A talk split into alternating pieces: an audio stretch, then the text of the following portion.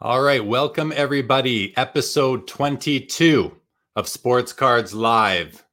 Can't even believe we're here. I say it every time, but it's true. We're at episode 22. I have a really good show tonight for you this evening. Uh, Steve Grad, lead authenticator at Beckett Authentication Services, and a man who is a veteran of over 100 episodes of Pawn Stars on the History Channel, will be joining us shortly. Just going to do a little bit of some some quick announcements here. So, first of all, this past weekend was an amazing weekend at the Virtual Expo. Um, anybody out there who's watching right now, if we did any deals, and I did final count, I did 35 deals in two full days sitting right here. It was a ton of fun. I want to thank everybody who came and hung out with me in my booth. I want to thank everybody who viewed, and I want to thank everybody who I did the deals with. If you're one of those people that I did the deals with, I've started to get everything packaged up. I expect to get everything shipped out by Saturday. So don't worry, everything will be on the way. And if I owe you a tracking number, that will come too. I want to thank Amit Acharya, who joined me for the Virtual Expo preview show last Wednesday and then the Virtual Expo recap show Saturday night. We had a great time. First of all, kind of setting up the expo on Wednesday and then kind of shutting her down Saturday night. The show was a ton of fun. We had we both had successful uh, shows and we can't wait for it to happen again. Want to let you guys know coming up on Saturday, my guest will be Paul Lesko. Paul is the preeminent uh, legal analyst for all the cases involving the hobby. So he will be joining us, and we're going to get into some pretty interesting stuff then. And then on July the 1st, which is a week today, my guest is a gentleman by the name of Chris McGill. He is one of the founders of the House of Jordans podcast and YouTube channel, and as well as the one of the co-founder of the recently released, as of yesterday, uh, Card Ladder. You'll want to check that out, and you'll so you want to check out Card Ladder, and you'll want to check out the show with Chris next Saturday, or sorry, next Wednesday. All right, let's bring out tonight's guest. His name is Steve Grad. Steve, welcome to episode 22 of Sports Card Live. It's great to have you. How are you doing this evening, my man? Doing good. Great to be here. Thank, thank you. Thanks for joining, Steve. So Listen, before we get into the good stuff here and kick it off, let's just talk about it. So I, have known you for a while. You, I didn't cold call you to come on the show. I just texted you up, said, "Hey, bro, you want to come on my show?" And you were like, "Anything for you, bro. Anything for you." So thanks for being here. We had to reschedule. You actually had to go take care of some business in Arizona when you were supposed to be on the show last week. So thank you for making it a priority to come back on. Greatly appreciate it. Absolutely. So yeah, man. So you and I, we go back, we go back uh, about 10 years, I'd say. Um, we first sort of met at the Nationals. You uh, you had a uh, your your buddies with my brother down there and some of right. his fellas. So I met you that way. Um, we you've come up to the expo. We've hung out at the expo. You you're the third guest I've had on the show who was in that now infamous poker game back in 2012 in Chicago. BG, Brian Gray of Leaf was in that. Jeff Wolf, right. who was uh, from Iconic, who was my guest a couple weeks ago, was there. And we've spent a lot of your birthdays together, man. I'm not going to ask you how, how old you are, but I'm gonna I'm gonna show. Yeah, no, it's okay. You should know. I should know. I should know. Yeah, should but know. let's just show some of the guests. I've got some pictures in my phone going mm-hmm. back as far as 2012. So let's just okay. bring these pictures up. All right, we'll start right here. So if you guys are if you can see this, everybody, this is this is at Tavern. What's it called? Tavern on the Green. T- Tavern on Rush. It's on uh, Rush Street in Chicago. It's kind of like on Rush and Division almost. It's a it's a great little area, and it, it's you know a lot of outdoor seating, and uh, they open the windows upstairs. We always sit upstairs when we go there. It's a great place.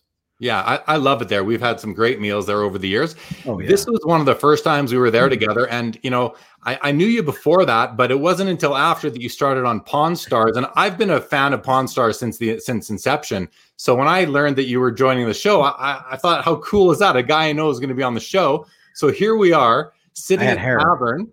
This is this is a tavern, and we're actually that's my phone on the table with you on it. We're watching you on Pawn Stars, which I thought was kind of funny back horrible. in the day there. Okay, you're horrible. Okay. Yeah.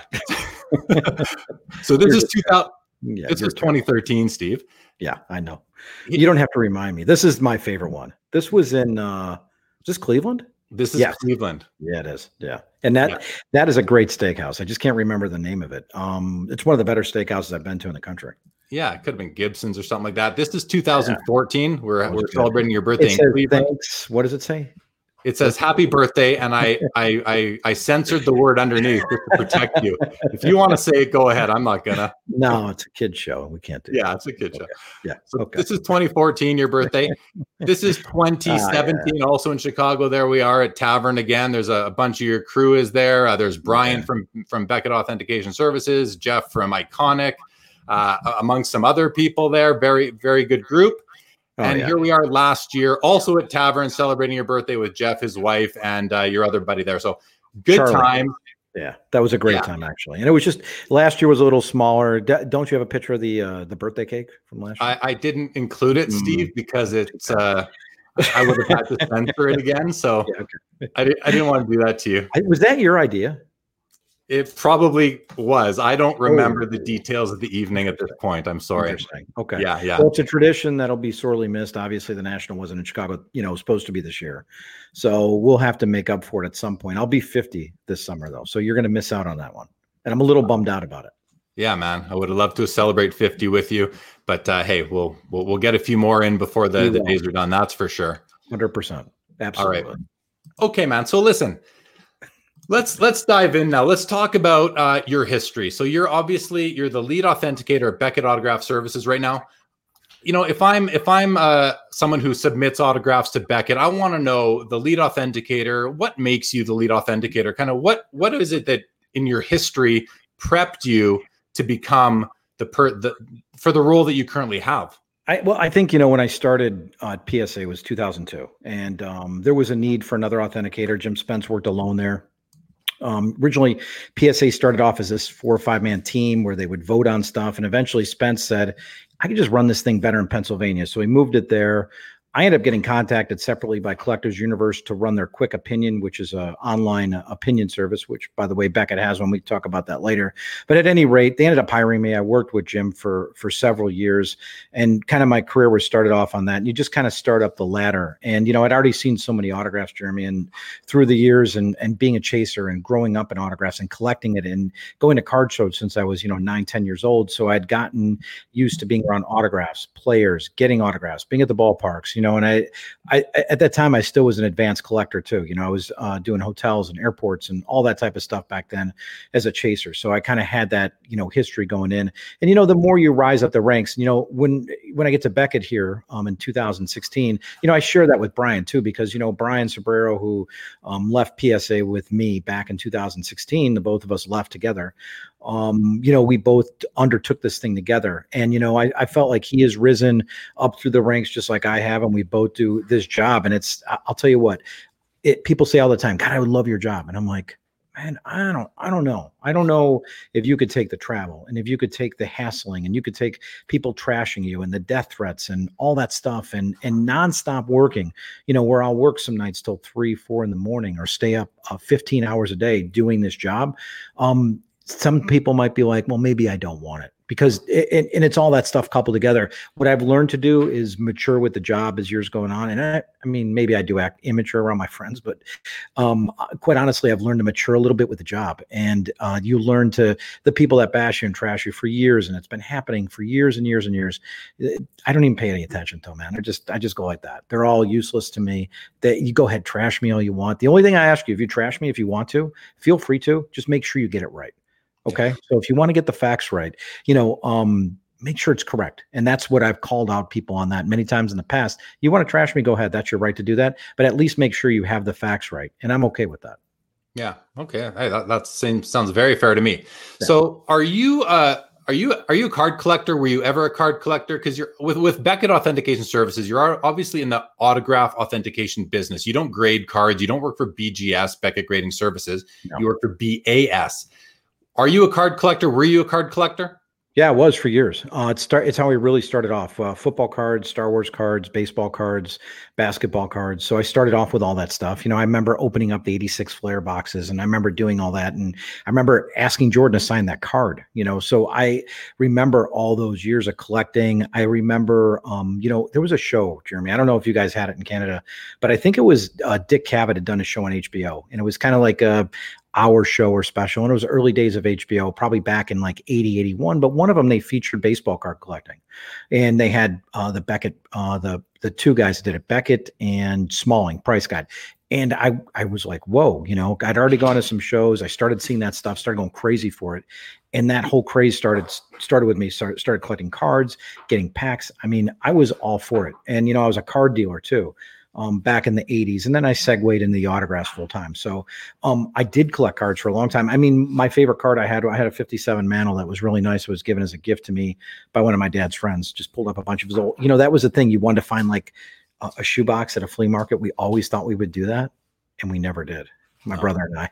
it was very disappointing. Both of us really wanted to find that shoebox. We never. For sure. You hear yeah. about all these finds nowadays, oh, yeah. the garage finds, the attic yeah. finds, and uh, and we all want to find one of those. That's for sure. That's for sure. Absolutely, sure. yeah. So you're also, you know, besides being an autograph expert, uh, a former card collector, you're also pretty well known for being one of the world's preeminent Star Wars collectors. What you know, talk about that a lot. I know you've you've got some fans watch fans. You've got some people watching, fans of the show, being Pawn Stars. Why don't you speak a little bit about your your Star Wars collecting, kind of where you started and where you're at now? Actually, you know what? I started off a lot different than most Star Wars autograph collectors. First of all, I loved it, and I never um, started doing Star Wars autographs up until about '92. Harrison Ford was in Chicago, where I lived, and he was filming this movie called The Fugitive, which I'm sure you've heard of. Many people have seen it. Well, he he basically set up camp in Chicago for like you know four or five months filming, maybe six months. It was a long stay, where they filmed most of The Fugitive in Chicago. Ford was based there. He'd leave for the holidays, come back, but we knew his routine. We knew where he was staying. We knew pretty much his whole routine. And um, Harrison Ford is the first Star Wars autograph that I got, other than Kermit. Okay, so Kermit Eller would would go around and play Darth Vader at Sears and J.C. Penney and do appearances. That doesn't really count. But Harrison Ford was the first cast member I got, and uh, that started the whole craze. Ever since then, dude, I've traveled to Europe uh, eight nine times to go do autographs for Star Wars. I've traveled to New Zealand. I've traveled to Australia. I've traveled to Canada. I've traveled to all over America. I've done signings with behind the scenes people, main people. I've been to people's homes homes. I've been I've been all over. I've done signings in cars, you know, on trunks, you name it. I've done it with Star Wars, and I've been obsessed with it for years. I feel I've kind of hit the pinnacle of it. There's not much more left for me to do. I don't really do the new stuff anymore. I kind of tone back on that, though. The Mandalorian is something I'm very interested in, but I, I just kind of like scale back a little bit. I mean, the stuff is so immense and it's so crazy. And after all this, you know, I sit back and kind of wipe my brow and be like, wow, I did all that. And I, I want to write a book about it someday because I think some of the stuff is neat, and I think Star Wars fans and autograph collectors would appreciate it. You know, kind of like one man's journey to put this collection together. So I think someday I'm going to do something like that. And everybody always says they're going to do a book. I've co-authored a few, but I want to do my own on Star Wars. And and it's it's just not that. You know, I collect Indiana Jones and Blues Brothers, and I still like collecting autographs. It's it's mm-hmm. fun. It becomes an obsession. You know how it is being a collector. You oh, become oh, obsessed with something for sure. So for it gets sure. a little crazy. Yeah. Yeah. So a few, I don't know when the episode was on Pawn Stars, but there's one re- a recent episode I saw where you actually come in as someone trying to sell something to the shop to Rick, and it's your collection of autographed uh, Star Wars cards. I have to ask, and this question just popped in my mind: Were yeah. you, w- was that ever going to get sold? Uh, uh, quite honestly, if he had made the right offer on both pieces, he was really close. I would have sold both. And and as it was, I had some really good offers that day on stuff from him. It was legit too. This wasn't, you know, anything that was set up. They asked me to bring in some Star Wars stuff. They said maybe we'll do something fun because we did um, a Boba Fett prototype uh, uh, figure, and the guy brought it in. We did that, and they had said, "Hey, we're going to do Star Wars stuff. Bring in some cool stuff." So I remember driving it out to Vegas, and we did some cool Star Wars stuff. And was I prepared to sell? Absolutely. I, I if you remember, I had a huge Death Star piece on there too. I sold yeah. that. Um, I want to say about two years ago um, to fanatics who needed a, a, Star Wars catchy piece around the release of Solo, the the um, the Star Wars movie. And so I said, okay. So I sold it to him. I said, you're going to pay a lot, you're going to overpay for it, but uh, it's a great piece. So I did end up selling that for pretty good money. I was very happy with it. I didn't really want to get rid of it, but you know, I was like, I can't really turn that down. I'll never get that kind of money again the stuff that Rick was really interested in, he was legit interested in because he understands the value of that stuff. Yeah. Yeah, it's funny because you say he understands the value of the stuff, but when people bring Star Wars stuff on, he always calls you to come to the shop to to give your opinion on number one the authenticity and also the value. But you know, but I, I hear what you're saying. He he he understands there is value in these items. I'll tell you this much, and you, you mentioned that just right there. We um it aired in December. We filmed in October. We filmed in England, and this is the coolest stuff I've ever done in my life. You know, uh, original cast Star Wars poster with just a credited cast. We saw Luke uh, Skywalker, um, his lightsaber, um, the medal, not the medal, the medal that Han Solo was given at the end of Star Wars, um, Carrie Fisher's necklace from Star Wars, and we saw that stuff in one day, and then we filmed again and we did Han Solo's blaster. I mean, this is actually was one of his blasters used by the place that made it, by the guy that made it. He was there with them. It, uh, Rick was really into it. He just wasn't into the million dollar price tag. So right, uh, yeah, he had yeah. to back off of that a little bit. Sure, I remember the episode. It was a it was a great episode, Matt. Okay, so listen, before we move on, I, I want to start talking about a bit about a bit more about your career trajectory. You mentioned, you know, you started off chasing autographs like lots of kids and teenagers do, sure. sporting events, hotels, red carpets for entertainment, all that kind of stuff. Before we get to that, we're going to go to some of the comments that have come in, run through, see who's all in the house. When I when I posted the that we were going that you were the guest, uh, Josh said that's a big guest. Well, he's not that big. He's a lot smaller than he used to be, but he's still a big guest. I agree. I agree. Thanks, Zach Josh. was looking forward to it. Jeff, welcome. Hello, Josh in the house. Welcome, Josh. Hey, Ronnie, how's it going, buddy? Joel Alpert's and then my ah, favorite grad cap there. One, wow. one of your buddies for sure. Yes. Scott, good evening, Scott. Yep you know what? Steve's done this before. That's why he has the uh, the professional mic. Joel might have been in that poker game back in uh, in Chicago in 2012. Um, I can't remember who else was around that table. He's but a pro, were... by the way. You got to be careful of him. He'll take your money. Yeah. Okay. Yeah, okay. Yeah. Challenge, challenge, accepted. Challenge accepted. Oh. Uh, Scott, welcome to the show. Josh says, "Who's one of the most difficult autographs to get from Star Wars? Who's top first one after mine?"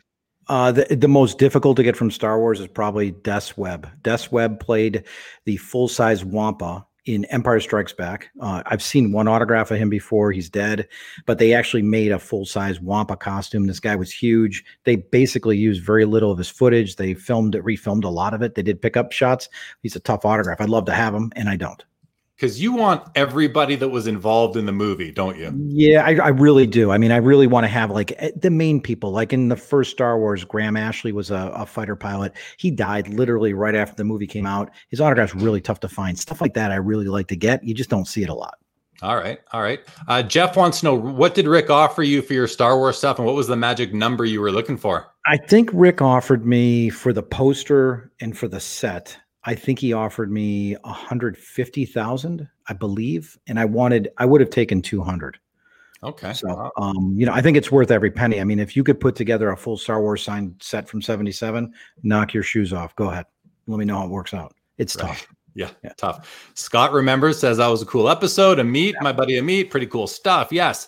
Joel told Joel told you told him he had to watch. Well, thanks yeah. for watching, Joel. Subscribe to the YouTube channel too, please, Joel. I'd appreciate that. Thank you very much. And thanks to everyone who has. If you're watching, you probably have by now. If you haven't seen the show before, please subscribe to the YouTube channel. Thank you very much.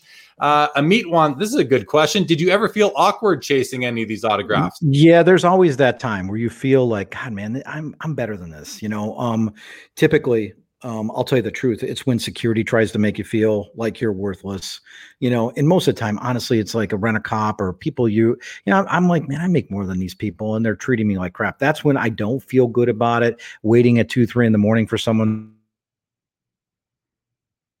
But at the same time, the satisfaction of getting it's cool. But yeah, those times when it's like, I don't like doing this. I don't. It's like I'm almost looking in a mirror at times and be like, this is not good. Right. Okay. Yeah, I get it, man. I get it. Joel, yeah. Joel's playing poker right now while he's watching of the course. show. Joel, Joel, focus, buddy, focus. Uh, Richard Ho, hey Jer, hey Steve. I got to meet Steve at the last Star Wars celebration. Good to see on Sports Cards Live. There is a crossover fan. Very cool. Very cool. Good to be here. Joel says, Great show. Joel says, I, I, don't I haven't even read this yet. Let's see what it says. Let's hear you talk about my favorite subject. How can we get the FBI involved to clean up the counterfeit autograph market on eBay, Amazon, and elsewhere on the web?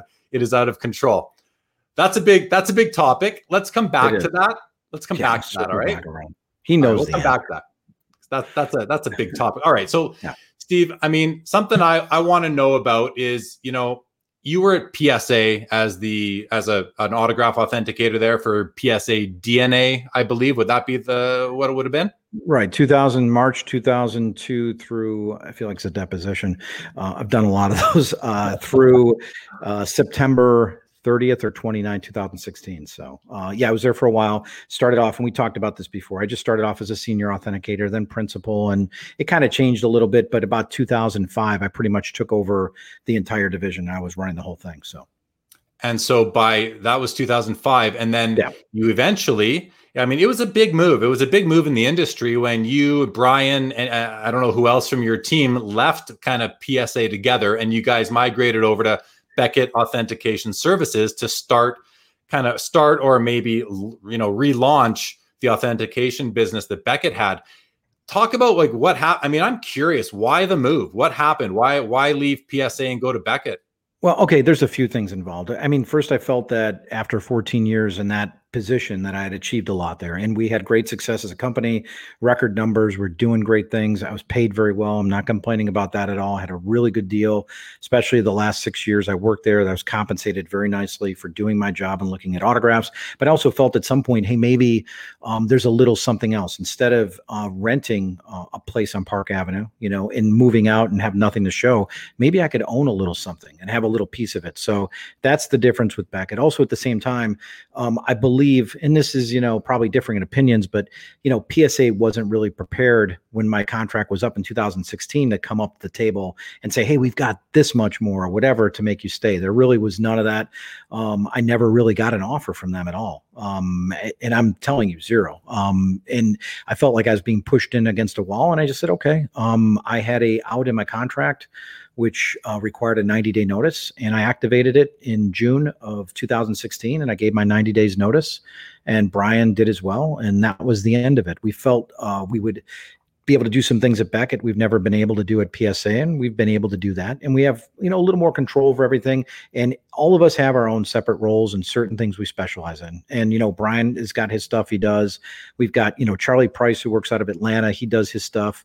Patrick does a lot of the entertainment stuff. Uh, Larry works with vintage stuff, and he works out of our office. So we all have our different specialties, you know. And that that's been the good thing about Beckett. Of course, there's growing pains. There's things we want to improve. There's things we want to change. And I will tell you, I know the card grading business um, is competitive too, but the autograph authentication business, there's essentially just three companies that do it reputably, at least to some extent. I'll say that um, it's competitive. You know, there's other companies that do it, but I don't give them much credence. So I'll just say it's a very competitive business and I feel we stay on top of it. But I, you know, I go back to this again, like when people say, Oh, I'd love to have your job. I'm like, no, you wouldn't. It's nonstop, constant. And you know, if I if I could tell you, I, I was in Dallas a week and a half ago.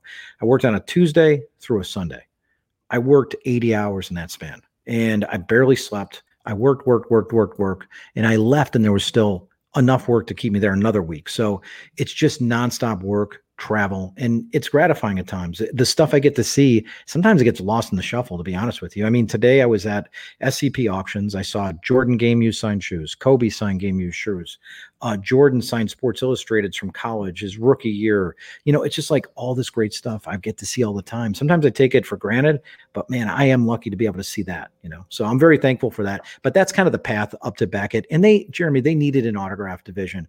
They had worked with JSA on slabbing stuff, but that was it. But they wanted to get into that side of the business. And I'm I know they're very happy we've gotten them that point. And I feel what we've attained in such a short time is just absolutely incredible. Yeah.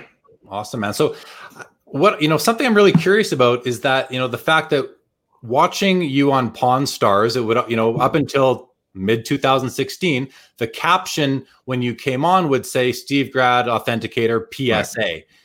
I would think that PSA would really like that sort of uh, free attention that you're your appearing on Pawn Stars would bring the business and the brand overall. So when you say they didn't even get, there was no offer or anything for you, Nothing, and then no. you just were able to go to Beckett. Beckett must have loved that. Like, did Beckett love? Did Beckett see see value there that PSA didn't see?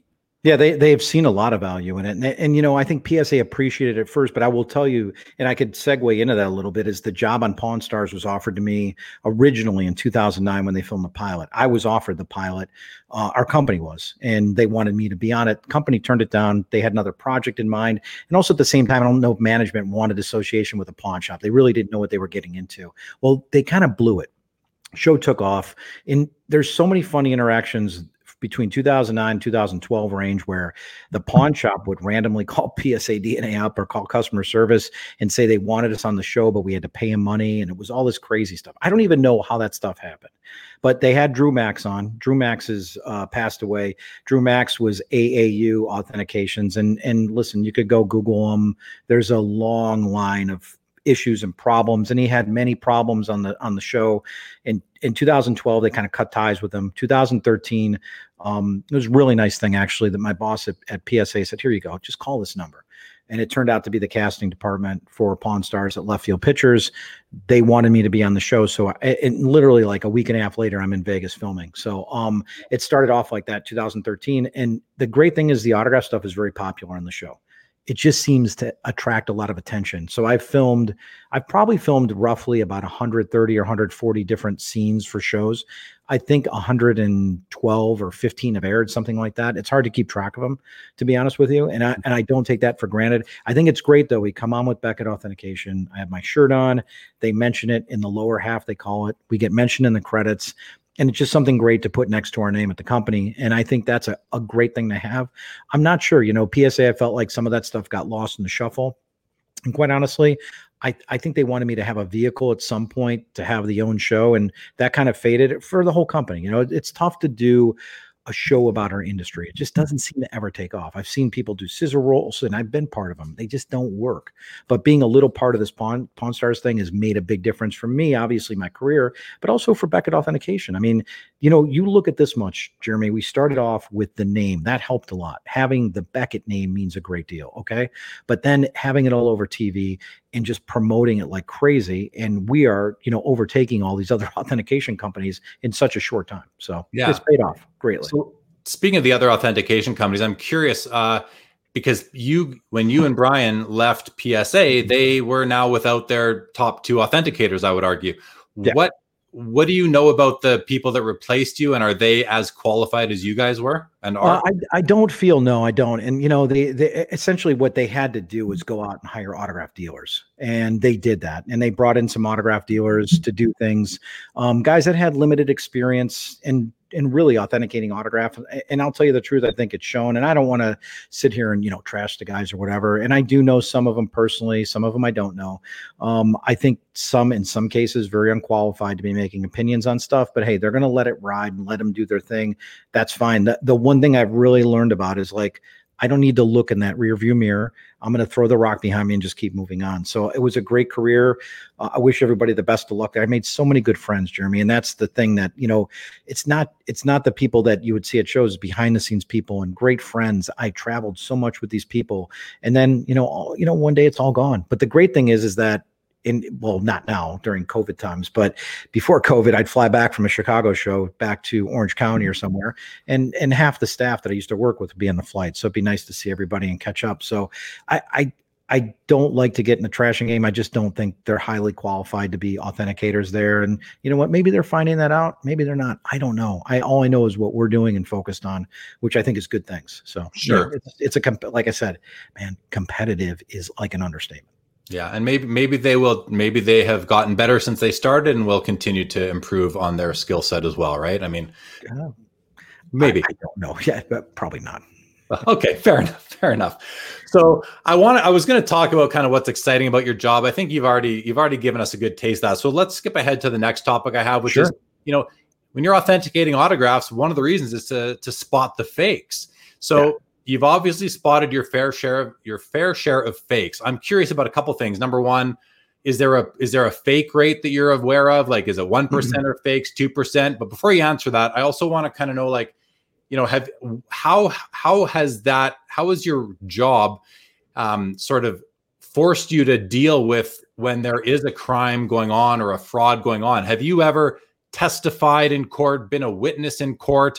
Ever been involved with the FBI, anything like that? You met, you alluded to that earlier. Why don't you speak to those sort of? Yeah, I, I, mean, I, I, so about 2014 or 15. Well, actually, started way before that. We we've done some stuff. We did a sting operation with an auction house and a guy who bought stuff, and uh, I'll tell you what, man, that is this I will tell you, we marked a bunch of baseballs. So when we were at PSA, we had uh, basically like a paint pen, but it was invisible, and we would have a laser pointer, and it would light up. So that's one of the things they have. They use to put on stuff to know if they've authenticated it. So what we did is we marked these baseballs at a certain spot, and we put a certain marking on each one. And lo and behold, a month later, uh, this guy takes them and he's at a show, Fort Washington show at uh, the old Philly Expo Center, and he brings in these balls and tries to sell them to an auction house, and there they were. So the auction house actually took the items and said, "Okay, we'll buy them." Um, we contacted the FBI, who was alerted to this whole process, and we turned the stuff over. Unfortunately, they didn't really find it sexy enough, and they kind of let it go. But 2014, 15, I started working with the feds on a guy that was a a, a lot of trouble, based in Southern California and also Mexico. Um, and I thought the case had kind of died off. I'm in I'm in Los Angeles at a show in December, and uh, it's a Friday, and I get a um, I believe I got a phone call from an uh, I, I grabbed it. It turned out to be the lawyer for the company that owns Beckett, saying the FBI wanted to get in touch with me. I said, well, so you'll have to find out what they want because usually when the feds want to talk to you, it's usually not good. So uh, I've had that role too, but um, so at any rate, all they wanted to talk about was the case, and they wanted me to refresh their memory about it. And I I had about an hour conversation, uh, middle of December, right before Christmas, with a FBI agent. She wrapped up the case. They ended up arresting the guy um, when he was crossing over the border back in the United States. So, um, and ended up indicting him um, for forgery and a bunch of other charges. So, um, he's a bad guy. He's been doing it for years.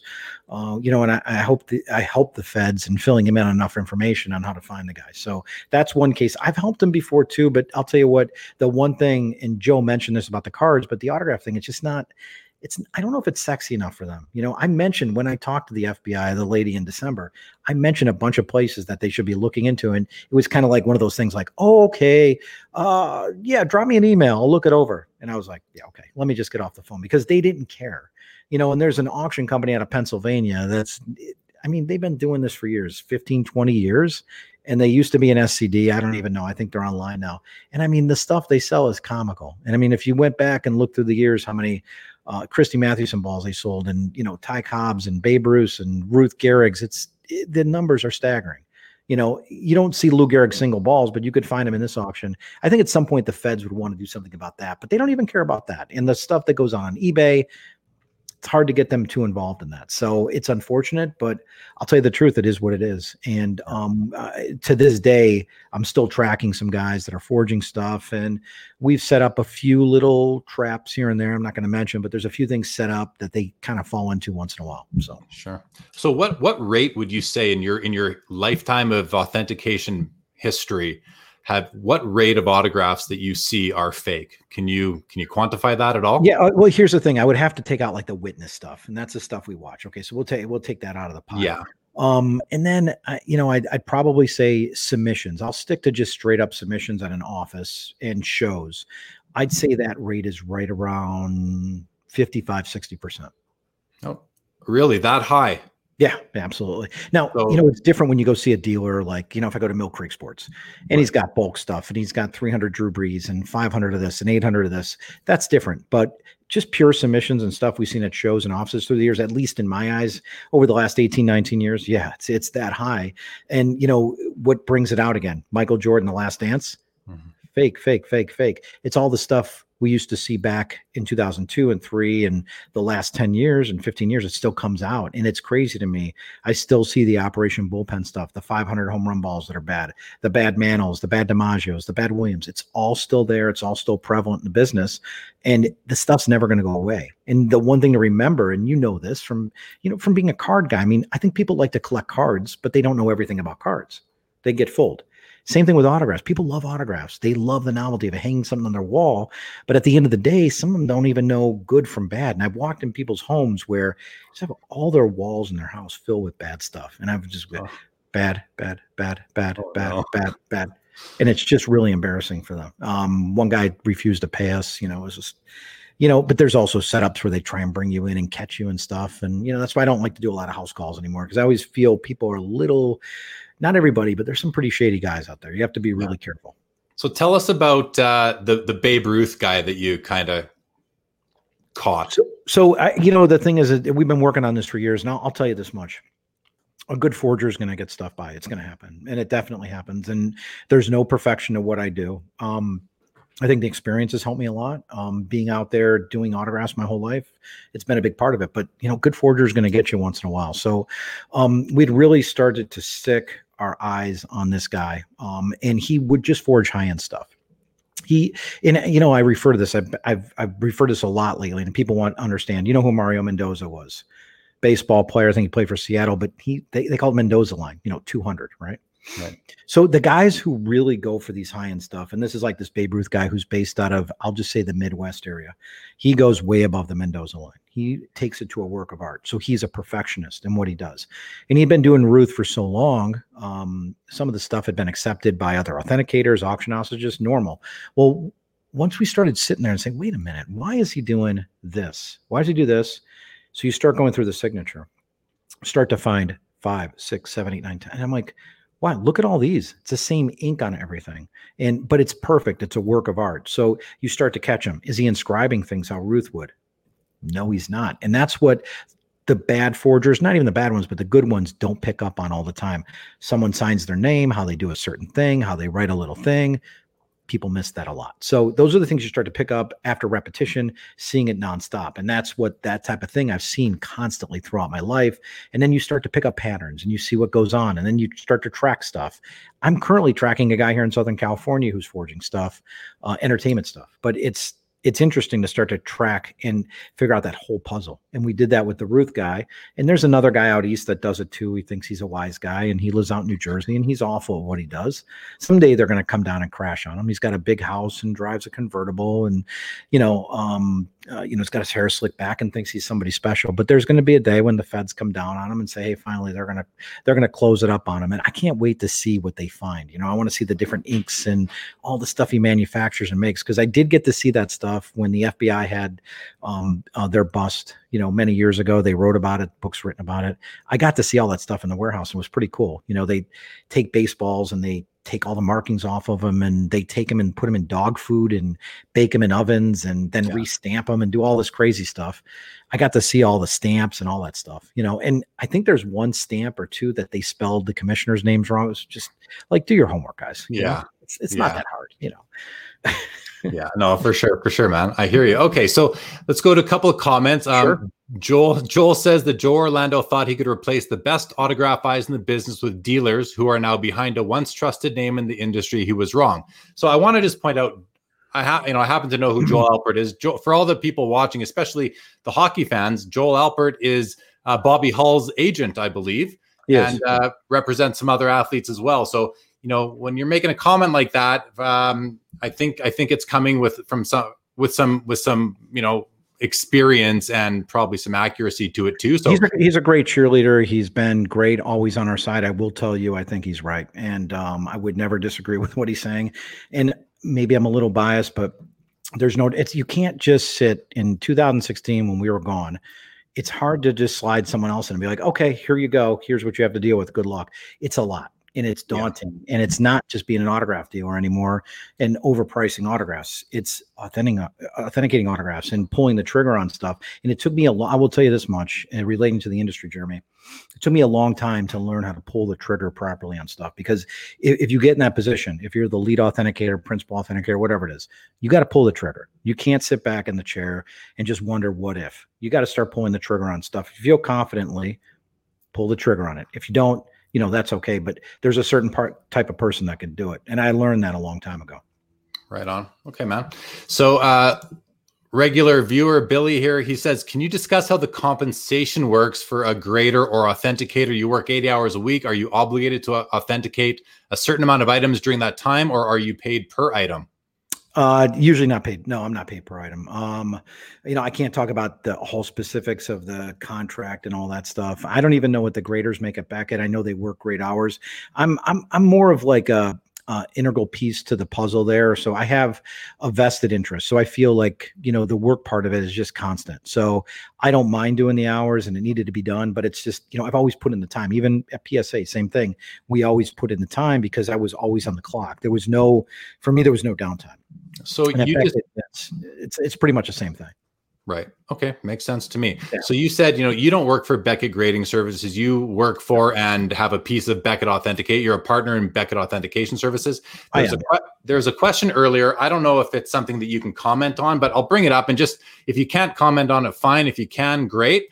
Um, Amit wants to know Do you ever find it to be a conflict of interest to be a grading company that prices its own cards? And I mean, you're not part of that. So something you want to touch on or not? Yeah, I mean, I don't know if it is or not. I mean, I guess you could say in one way it is, but I I'll just tell you the truth. And I know some people won't, you know, agree with this or whatever, but I mean, there's no motivation to do that too. These guys are slammed, they're bogged down grading all the time. These guys are working, you know, nonstop. They're also trying to get better at their skill. That stuff doesn't really play into it. That's Beckett Media as it is anyway. That's a whole separate division of the company. So you have Beckett Grading, you have Beckett Authentication, you have Beckett Media, and you also have um, CBCS, the the comic book company. You know, by by what you're mentioning, are, are they you know um, let's say that raising the price of cards or you know in the in the grading thing? I don't think so because these guys are too focused on other stuff, and that's not really their interest. I could tell you that from being at two big companies because uh, PSA also did the SMR when I was there, and there was grading in there, and, and Joe Orlando really did that stuff. Um, the card graders, they didn't have time to do that stuff. You know, the the management down there, they were too busy. And and it's the same thing when I'm at Beckett.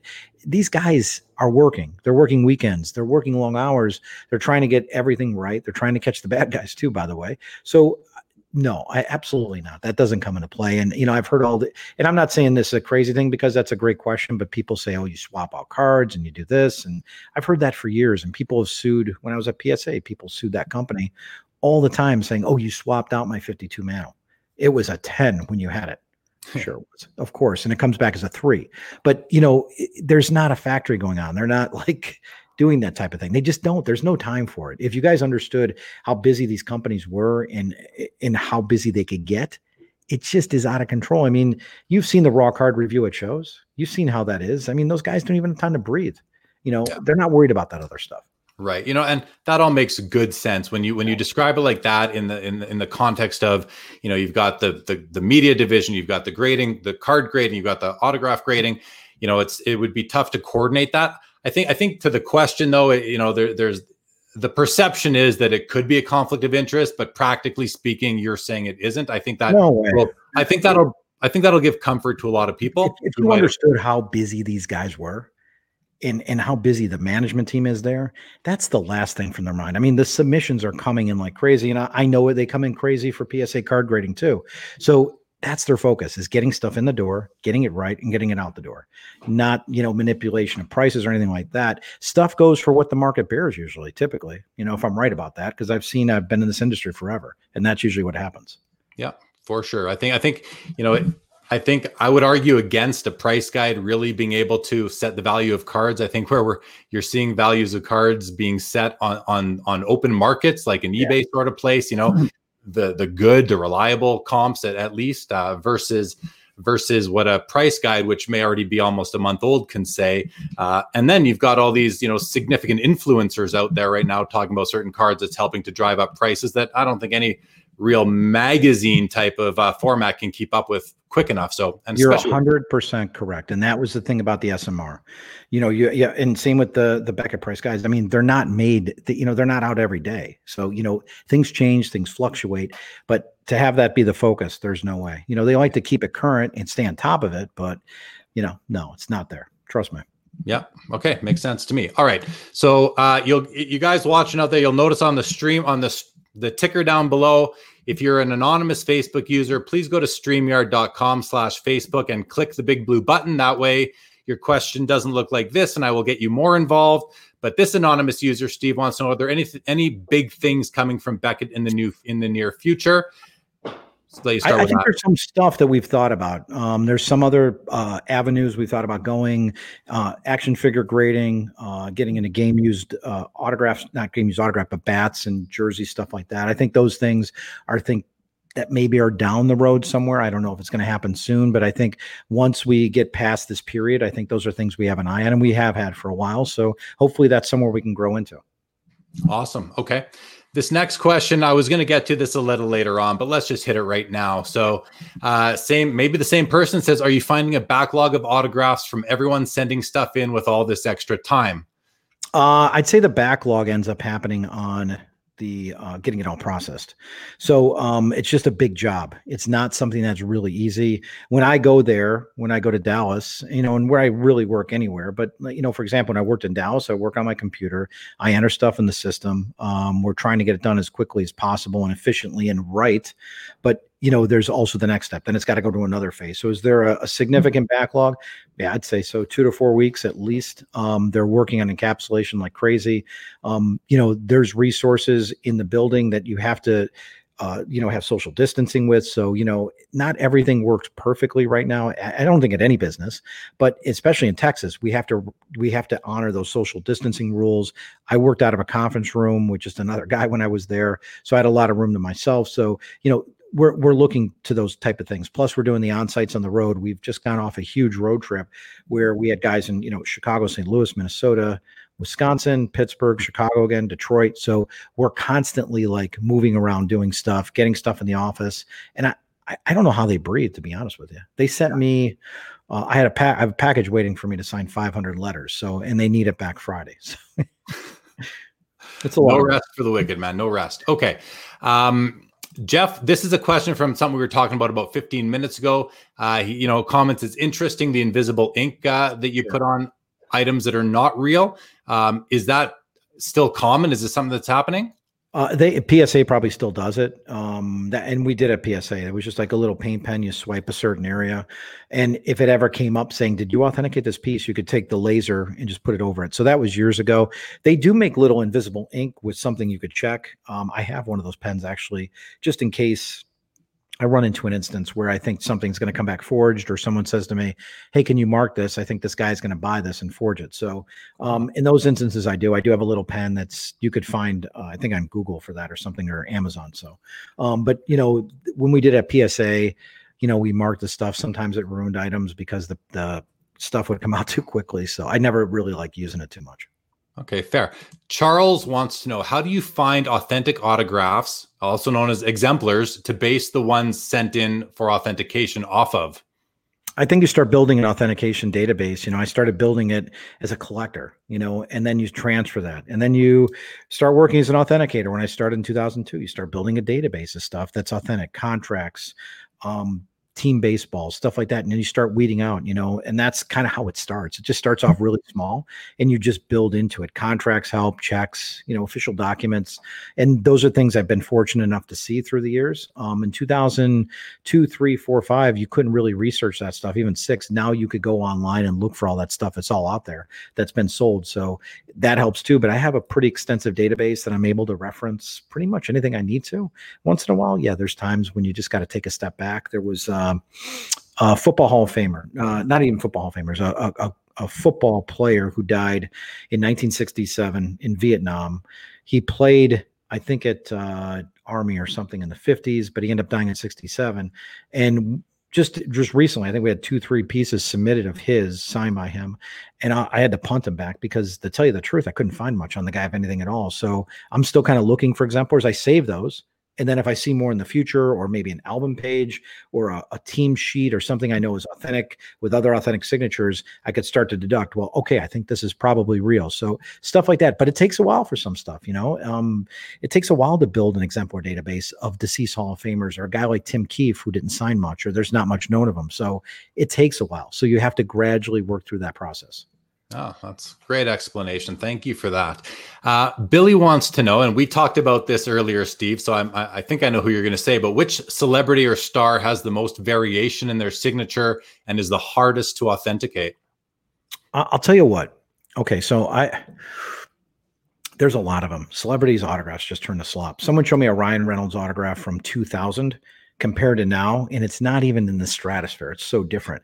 So guys really vary it up but the guy who i, I love harrison ford so i'll use him as an example and he's taken his autograph from being you know he's always very strong signer. That hasn't never changed but he's got so many different variations of his signature let's go back to like 74 75 when i could track him all the way up into modern when he does sit down signings, but maybe signs in the street, but maybe Harrison's in New York and he's had, you know, 12 beers and he's a little tipsy. And then you get those autographs. Or maybe he's at Comic Con one night at three in the morning and he signs and he grabs the top of the pen and just signs lightly. I don't even know why he did it, but there's all these different variations.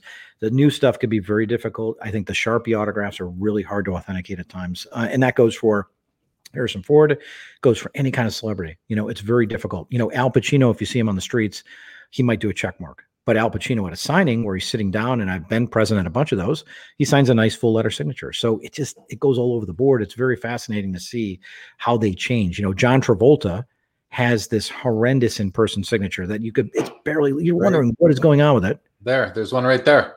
Okay, so there you go in the back. So yeah. and at the same time, the stuff he signs at shows is really nice and it looks so different than his in-person scribble. And the funny thing is John Travolta did a few shows starting this summer, this past summer, and he signed pretty nice. And then he did some events in LA and New York, and I saw the autographs. I'm like, that's how he signs at shows now. I'm like, what's he just switching like that? It's it's crazy. But I think Harrison Ford is the one.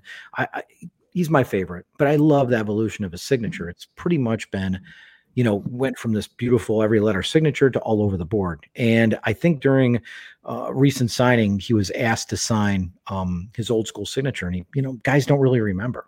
And I said to Lars Ulrich from Metallica one time, I'm like, can you sign like you did in 83? He's like, I don't even, I don't know if I could do it.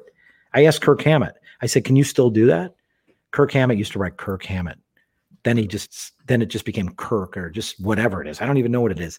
And he doesn't know how to. So he just forgot, you know? Yeah. Makes sense. So it's cool, to, cool to see the evolution though, dude. I love it.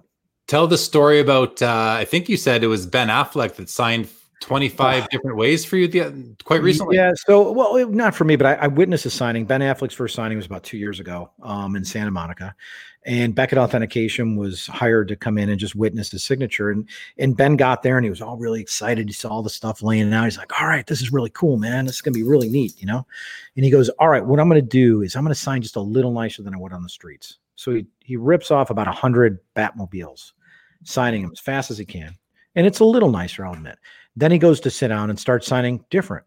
Hmm, interesting. Maybe 20 or 30 later, he's signing a little different. Then he's back to signing how he does in the streets. It just went all over the place. And the last maybe, this is something I did a video on. I think I did it for the Beckett Facebook page. Um, he went in the last maybe 10 minutes and he did like 25 different autographs. They were all different. I'm like, how does this guy do that? And the guys who brought us in to do the authentication, the witness said, thank God you were here because no one would believe he signed this stuff because yeah. it was all over the board. But I don't know if he was playing around with it, but I guess he just felt like comfortable changing it up, you know. And they had him sign stickers too that they put on the cards, and those were all over the place. Like one to another were all over the place. At least when you sit down with Al Pacino, his autograph from the first one to the last one he signs at a signing, they're going to be consistent. They're going to almost be the same exact thing. Ben Affleck, all over the place. And I know he's done a show or two of signing since then, and they vary still. So it's just how he is, you know. I guess it's that. You, did you end up adding like 25 new exemplars to your library after yeah, that? Yeah, I did. Yeah, I did. It was really yeah. Yeah, I guess that's part and of I've the job. Him, right? I've gotten him on the streets too, where he just signs a B, and they, I've gotten his autograph where it's really nice. He's just all over the board. You know, he's a really nice guy, but he's so inconsistent with the signature. You just don't know what you're going to get. All right, let's switch gears here. There's a question from Nick. He asks, What's your thoughts on the somewhat sting operation that happened at the expo in Toronto a few years back when I watched the video footage of all the people that said the autos were authentic? It blows my mind. Uh, Paul says, Was that the one on TSN? He says, Yes. So are you uh, are you aware of that sting operation that would have happened in Toronto? Yes, I saw it. It was online somewhere, and I think they did uh was it Worsley or Johnny Bowers or Ted Lindsay? And I think they showed him faking them and then submitting them and I know there's a company in Canada that does some authentication. Matter of fact they set up at the shows there in Toronto I believe. I've seen them a few times. Um they did get caught you know and it, that does happen you know that's been a common practice. They did it with JSA years ago too. Um I believe at a White Plains show or something like that in New York. So you know, it's happened. It's an unfortunate thing. They bring the thing up, it gets certified. And I think that did happen. And, you know, there's a big forgery sting out of, uh, you know, there's a big, uh, big forgery thing in Canada. I think those guys got kicked out of the Toronto show that were doing uh, Beliveau and a few other players. Um, and I know some of the stuff got certified recently by a big company. It wasn't Beckett. Uh, I knew years ago the stuff was bad. Joe Alpert could probably chime in on it too. He knows all the names. So that stuff is out there. We're, you know what's crazy? You know, it's really crazy. We had a conversation today. We had a every Wednesday we have a, a group meeting. Um, the Gordie Howe fakes are increasing like crazy. Oh, really? Yeah, and I mean like in the Detroit area. Talk about a guy who was always signing his name. Yeah. Gordie Howe fakes. I'm like, really? Not one or two, hundreds of them. So, yeah, that stuff's So happening. Buyer So- beware. Buyer Yeah. beware on Oh, Gordie yeah. Howe. Yeah, yeah, absolutely. And and Beliveau, any of those kind of like older Hall of Famers. I mean, Ted Lindsay was doing signings up until he died. You know, um, all those guys were, but people still fake them because you have to consider this much. Think about what they're putting into that signature. Think if they print off the photos at sixty cents each, they could for Ted, they could forge Ted Lindsay, they could submit it, or they could just sell it even for a couple dollars profit. So it's always this mindset where they're going to make money off it and do that. I, I just I know for sure that all the hockey guys watching right now are just so happy to hear you naming off all these uh, vintage Hall of Fame hockey guys, including Johnny Bowers, which is actually just Johnny Bower, but I'll call you on that. But that's it. Sorry, That's all right. That's all right. is it Lemieux? Is it Mario Lemieux? Even his even Johnny Bowers rookie card says Bowers, so uh, you're you're not alone there. he You're was a nice guy and i spent a lot of time chasing um, hockey autographs i did I, I put in my time man i did teams for years and years and years and i chased old timers and got wayne gretzky and all that stuff so i put in my time with hockey i did plenty of it in my life Cool. Jeff wants to know what are your top three books that relate to for autograph forgeries? Uh you know the names of them kind of uh, well i co-wrote one when i was at psa and i can't even think of the name of it but it was like the top 100 baseball autographs or something. I, I did that. Um charles hamilton charles hamilton was an autograph guy uh dealer kind of expert out of new york. Unfortunately I, I think like the latter end of his career was a little tainted with some kind of shady stuff that didn't go too well. Um but he's written some great books if you go look him up. Go read about the operation bullpen um read about that you know the the fbi thing. It's just a fascinating story. Espn did a 30 30 30 on it. It wasn't that good. Um you know the only problem i had with the whole thing was tim fitzsimmons constantly his fbi agent that was at the center of this and helped bring it all down but kept saying these guys were great forgers. They were great at what they did.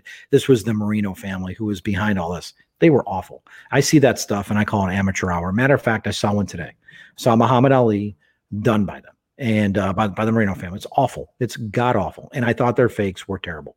So, you know, that was the only problem I had with the whole thing. But the bust is cool. Go, excuse me, go read about it if you get the chance. It, it's an awesome story. Sounds good. All right, Yep. there you there you go, uh, Jeff, and everybody else listening. All right, here's a question from Billy. I really like this question. Has there ever been a high level professional authenticator caught either authenticating fake items for pay or faking them for their own items for sale? Uh, I That you're aware not a not a professional. authent- No, not that I'm aware of, and not the guys that. uh, First of all, for one thing, there's hardly been guys that have ever done it.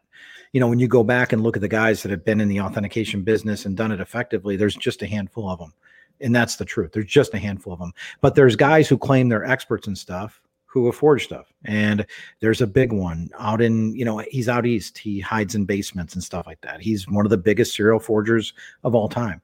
Um, there's a guy in Florida who, you know, lives behind guarded gates and ev- evades subpoenas. He's another one. These guys are all involved in all this type of stuff. So, you know, they've always been involved in kind of the underworld of the business. It's unfortunate, but it's there. Are they professional authenticators? No. Do I know any professional authenticators that have taken part in that type of stuff? No, absolutely not. I mean, the guys work really hard at it, the guys that do it. Um, you know, the guys that I work with, no, it's not worth it. You know, and I've always heard this, oh, you know, you guys sell stickers. Sure. Okay. So what am I making out of it? Go look for the bank transfers. Please go look at that stuff. Go look at my bank records. I'm not taking money to authenticate stuff for any authenticator. I think that's ridiculous. It's you get to a certain level, you know, and I work for two really big companies and built up a good reputation. Why would I do something underhanded like that? It doesn't make any sense. And it- just for such a small payoff, I've been offered so many times. Hey, dude, just cert this. It's going to go in someone's collection. Don't even worry about it no, I'm not going to do that. You know, people are like that. It happens. Those are the people I like to walk away from. You know, hey, um, come on, this Babe Ruth's like a 10, isn't it? No, it's it's like a seven. Come on, just just say it's a 10. It's going to a private collection. I don't do stuff like that. So, you know, I work really hard at what I do. I don't want to like knock it down with one, like just one little stupid thing. Just destroy it. It's not worth it. Yeah, no, it takes a And I think the guys that do it professionally right now, just a handful, would never do it either. And I, I- I feel pretty confident saying that. That's good. Well, you don't want to ruin your reputation that you spent so long building, and it Right. doesn't take much to get you know that one person who asks you to cert at a, a ten when it's a seven. They could easily just uh, you know report you or or hurt your reputation with that information. Not not worth it at all for sure. Um, here's a question: Does Beckett grade Sports Illustrated magazines? Uh, don't grade them, but we do put them in a magazine slab if they're signed. But we don't grade them. You know, like yeah. if you have a blank issue, we don't do that. It's not like a comic book where you're assigning a grade to the to the comic book or to the magazine. You will just no. authenticate the auto on the cover type of thing. Yeah, maybe that's something they want to do someday, but right. I, I don't think I want to get part of that. No, fair. Here's a question, Cardi C. What do you think? What do you think of folks that are submitting a high volume of low dollar value submissions, both on the autograph side of things and straight up card grading? Uh, it's interesting. Um, we get so much low end stuff for authentication. I think we offer aggressive deals. Um, if you're a big bulk dealer, we'll offer you better pricing. Um, people just like to get their stuff certified. I mean, if someone passes away, you've got this collection sitting here. What's your family going to do with it someday? You know, get your stuff certified. I don't know about the cards, quite honestly. I know the companies. There's tons of companies that submit them. Um, you know, and especially I've seen them at uh, at Beckett. I've seen the stuff when I was at PSA for years. I've seen all that stuff for many years. I just don't pay much attention to the card stuff. The autograph stuff, it's all in the eye of the beholder. Someone wants to get something certified. Eh, knock yourself out. I see so much stuff that comes in that's not worth getting certed, but I think people enjoy it. Yeah, I think they just want sometimes they yeah. just want the uniformity in their collection, have everything graded, right? Yeah. Hey, fair enough. Good fair point. enough. Uh, Glenn makes a comment. I knew there were autograph fakes in the hobby, but not to this level. I think he's talking about the Gordie Howe. Uh, Richard says might have already been asked, but what would you say is the most fake autograph? It go it goes in ebbs and flows. Um, definitely Jordan. He's he's Jordan. mostly the king, but Babe Ruth up there too. Uh, Babe Ruth, Jordan, Mantle. I think more there's more fakes of Mantle than there are real. Um, so those guys would top the list. Neil Armstrong, you know, stuff like that's up there um, all that stuff kind of makes the list. But right now it's Jordan for sure. I see so many bad Jordans, and I have for years. It's never ending. Joel made the comment Meg Ryan. I think that's that comment is already uh, a few minutes old. So that might have been when we were talking about uh, your favorite person to to authenticate or someone whose autograph changes. Which which one was it? Well, Meg Ryan. Uh, you know, my friend Andy's on the other side of this room with me. We're we're he's sitting over here doing some work, and, and he got Meg Ryan's autograph one time on his Top Gun poster. Was it Top Gun, Andy? Yeah, he's not paying attention, but it was a line. That was it. That so was then it. she did a signing, and her autograph was every letter. So it was like, but the autograph she signed, she just did a line. Okay, so sweet, sweet girl. Tough to call that an autograph, but fair enough. It's ink on paper. Okay, Paul says, is there a way to account for autograph changes? Looking at Gretzky signed upper deck cards, it's changed from 1990s until now. Uh, I think I'll tell you the truth. Gretzky's autograph, if you look at it on his rookie cards or when he's really young, is so childish. It's sloppy. It's it's kind of just broken. It's not pretty. He started to get really nice with his autograph through the years, and then he signed so much. And don't think Gretzky's like a rare autograph or anything. The guy has been a signing machine literally his whole life. So, uh, you know, he gets sloppy at golf tournaments. But then the Wayne Gretzky authentic stuff is neat, and I've seen the upper deck stuff that's nice. Um, it just varies with him. I think he's a fascinating look at a guy who's switched up his autograph in terms of like neat, sloppy, neat, slot. It's been all over the board with him. And then, you know, now I'm seeing stuff coming back in the mail from him that looks authentic that people are getting back in the mail from Gretzky. Um, you know, years past Gretzky, if you sent to him, they'd be an auto pen. So that's pretty fascinating to see in person. Gretzky was usually a great signer um, I, I, would say there's rarely an occurrence where Gretzky wasn't nice. You know, I've had chances to get him on 10, 15, 20, 30 things at a time before. So, um, but does he vary? Yeah, he would get short with his autograph. It gets sloppy. He'd connect it all together. It's just, it's all over the board, to be honest with you.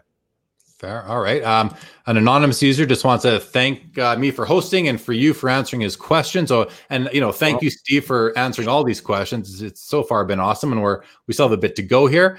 Uh, Joel says he got them kicked out. That must have been the people that got kicked out of the expo for that. Uh, he did. Yeah. Fake autographs back yeah. when. Uh, Richard says, I think it's Global Authentic. That must be in a comment in who the Canadian authentication company. No, might- no, it's not. It's not. They uh, so Global was a company that started about. Uh, they started with card grading. I want to say they started in about 2001 ish range, somewhere in there. And then he started with autographs, and they just uh, it went downhill really fast. They started off with a big bang, and it just all kind of went downhill. I think they're still in business, but you know, I don't. You know, okay. who knows? It's not like they're a factor, but that's not the Canadian company. All right. Paul says it's weird. I like autographs, but unless it comes from a pack of cards or I get it in person, I have little interest. I think that speaks to us as card collectors, Paul. Like I'm the same way. I'm not a big autograph. Coll- I'm not an autograph right. collector at all. I have a, I have a John Travolta over my shoulder because I, I love Chili Palmer and uh, what was his name in Pulp Fiction? I can't think of uh, Vinny Vincent Vinny, Vega. Yeah, I, lo- I, love those characters, but I love cards, and if a card comes autographed, I love it too. So I hear what you're saying, Paul. Uh, Jason says, "I'll only buy the card, buy the on-card certified autographs now because of forgeries." Well, better safe. I, respect, I respect both those opinions too, and I do, but it also limits how your collection is going to grow and expand too. So you're you're limiting yourself too. But if that's the way you think you have to do it, then I respect it. That's fine. Collect how whatever makes you happy. Yeah, exactly. Not everyone's yeah. going to cross over from cards to no, autographs or autographs. That's fine. Yeah, don't. Yeah. Yep. Uh, Jeff, similar to sports cards, what area and or subject of autographs are currently undervalued? Great question. Anything, uh, any opportunities you see that you think are, you know, has some room to grow? I, I think it's weird, you know, with the autograph stuff. We see guys that just kind of hit it. Um, I think some baseball stuff's been kind of low right now, right before the season starts. Um, I always look at that, um, but it's hard to say. I mean, you know, you looked at the Kobe Bryant market. So Kobe Bryant retired, and you know his autograph kind of was okay. He'd done the Panini signings, and he had done scoreboard and upper deck and all this stuff in the past, and and then he did a book, and you know that's always the death knell for somebody if they do a book. That's going to be bad because the, the, the volume of their autograph in the market's going to increase, and you have collectors that just don't care. They'll say, "I'll take a signed book or a book plate or a cut." Over an album or whatever. They don't differentiate. So what it ends up doing to Kobe, you know, kind of killed his value, and then it all shot up. It's hard to find that next guy. You know, who is that next guy? Uh, could it be? You know, it's not Bryce Harper because he barely signs autographs, doesn't have an autograph deal. It's really hard to pinpoint that. I kind of look to entertainment, you know, and I look to the guys who are going to pass away at some point. Sean Connery is getting up there. Uh, Jack Nicholson, he's getting up there. And then you look at music. If you look at any old school rock guy, that's still alive. You know, a lot of them are past, obviously, but in they're in that like 70 to 85 range where you start thinking like, oh, how old is Keith Richards? How old is Roger Daltrey? Um, boy, Pete Townshend, he's not 24 anymore. You know, Mick Jagger, he's had a heart attack or a heart setback. You know, you start looking at some of the rock greats, Elton John, and you're like, uh, these might be in good investments. And I think to an extent, some of that stuff is because I've seen the music stuff just increase in value literally tenfold over the last 15, 20 years, or stuff that, you know, I, I put a lot of ink on paper of all these people. I've gotten all those bands before, you know, Bono and U2 and, and Metallica and all that stuff. Their stuff just keeps going up in value. So I think it's kind of investing in the right things and looking at the marketplace and observing it and studying it and saying, okay, I'm going to start picking these things and invest in them. I, I don't think you could go wrong if you're finding the right things. You have to look at market trends though. You have to look at what stuff goes for and you have to see what it's been selling for. So, you know, don't buy stupid. Don't buy John Paul Jones autographs from Led Zeppelin because he was the easiest one. Um, you know, look for Jimmy Page and Robert Plant. Buy stuff like that. That's always going to increase. Iconic, I always say iconic stuff. Um, Marilyn Monroe, you know, John Kennedy, Clint Eastwood, John Wayne, stuff like that will always live in our culture, whether it's in Canada, United States, Europe, those faces are known very well and they will always live, thrive, and survive even after they're gone. So look towards the iconic people. So it's very similar to collecting sports cards in that, you know, I always say to people, if you're going to collect cards, and you want to have a you want to consider it a long-term investment you want to go with the iconic legendary hall of famers the people that will never be forgotten. A lot of hall of famers will be forgotten but for the fact that they're in the hall of fame but that who, who cares really if nobody cares about these particular athletes in terms of collecting them? I think yeah, i mean if you're putting your money in bob feller it's probably not the best move in the world. Okay yeah. i'm just going to tell you that in duke snider. But if you're investing in stuff that are iconic. And Gretzky has proven that he's iconic. Wayne Gretzky is always going to be the greatest player in the NHL. Michael Jordan is going to be the greatest player in the NBA. Those are icons. Babe Ruth, you know, stuff like that. You're not looking at a loss if you're investing properly on them. Never. Yeah, agree 100%. 100%, especially for cards, because that's what I know better. Uh, yeah. Okay, one more question, then I want to switch gears a little bit. Uh, Richard wants to know what is the weirdest item you've ever authenticated? I get that all the time. I, I seemed, you know, probably like a cup, you know, like an athletic cup or a jock strap or a pair of underwear. I mean, uh, uh or women's uh, panties, which I've seen, you know, like uh, Pamela Anderson or whatever. You know, that stuff is kind of weird. You know, bras. Uh, I, I have a client in San Diego who does stuff with, uh, you know, porn stars, and they have the weirdest stuff. You know, he's getting the weirdest stuff signed. I'm like, I'm actually authenticating this. I'm like, what what has happened to me? You know, like, you know, the they call them the the uh, what they call them, stripper heels or whatever, you know, signed by porn stars and stuff like that. I'm like, I'm actually authenticating this stuff. This is what my life's come down to. So um, it's interesting. So that type of stuff, yeah, I would definitely put it in that category. Awesome. Okay, one more question, then we're going to switch. From Wisconsin, how many Jordans have you got in person from MJ at once? So I don't know if this question is submitted to you or that you've actually obtained yourself. I'll let you.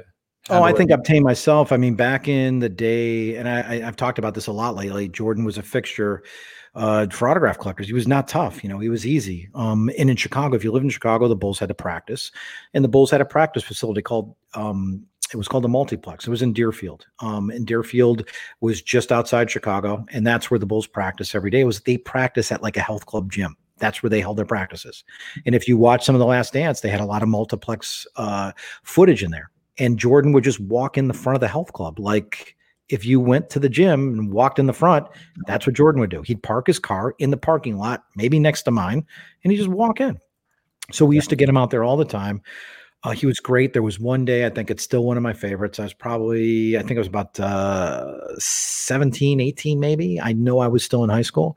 My brother and I took the day off school. It was February. We bought a bunch of Jordan posters. We had them dry mounted. Um, we had a uh, Bronco, Ford Bronco, drove up there, my brother and I in the morning. Um, Jordan, we parked next to him, and Jordan came out after practice. And we said, Hey, Mike, can you sign some posters? We have them in the car. He goes, yeah, sure. So we put down the back of the the Bronco. He came over and he signed about 15 posters for us. He had no problem with that. Wow. So I did get Jordan on multiples before. You know, if we were getting him at the multiplex, he'd sign maybe five, six, seven at a time. Maybe some days it would be two or three if he was in a bad mood, had a bad practice. But he was great. Then we'd go to the airport for him. They'd fly commercial. We'd be able to do that all the time. Jordan was a regular at a lot of events in Chicago, so I was able to get his signature quite a few times back then. Um, and I had a lot you know, I, I, probably have like 20 or 25. The last time I got Jordan in person was 1993. And I was a member of the media. I was working the media, and it was for Wheaties. Wheaties did an event in Chicago, and they brought in Walter Payton, Mary Lou Retton, Jordan, Bruce Jenner, I think, was there. But they featured them all on the back of a Wheaties box. They had their Wheaties boxes on the back of a box. It was just a big collage, and they were all there talking about it. And I remember I grabbed one. They had they had the boxes flat, and I'm like, oh, I'll grab one of these, a keepsake. And then all of a sudden I see Payton over there. And I'm like, well, I'll just have Walter sign it. I mean, no one's looking. You know, if you're a member of the media, you're not supposed to be doing that. I mean, I was still in college and I got a press pass for this. So I asked Payton. He goes, yeah, sure. He signs it. And uh, Jordan had finished doing interviews. And I said, hey, Mike, uh, I said, do you mind signing this? And he looks at me and he's like, man, what are you doing here?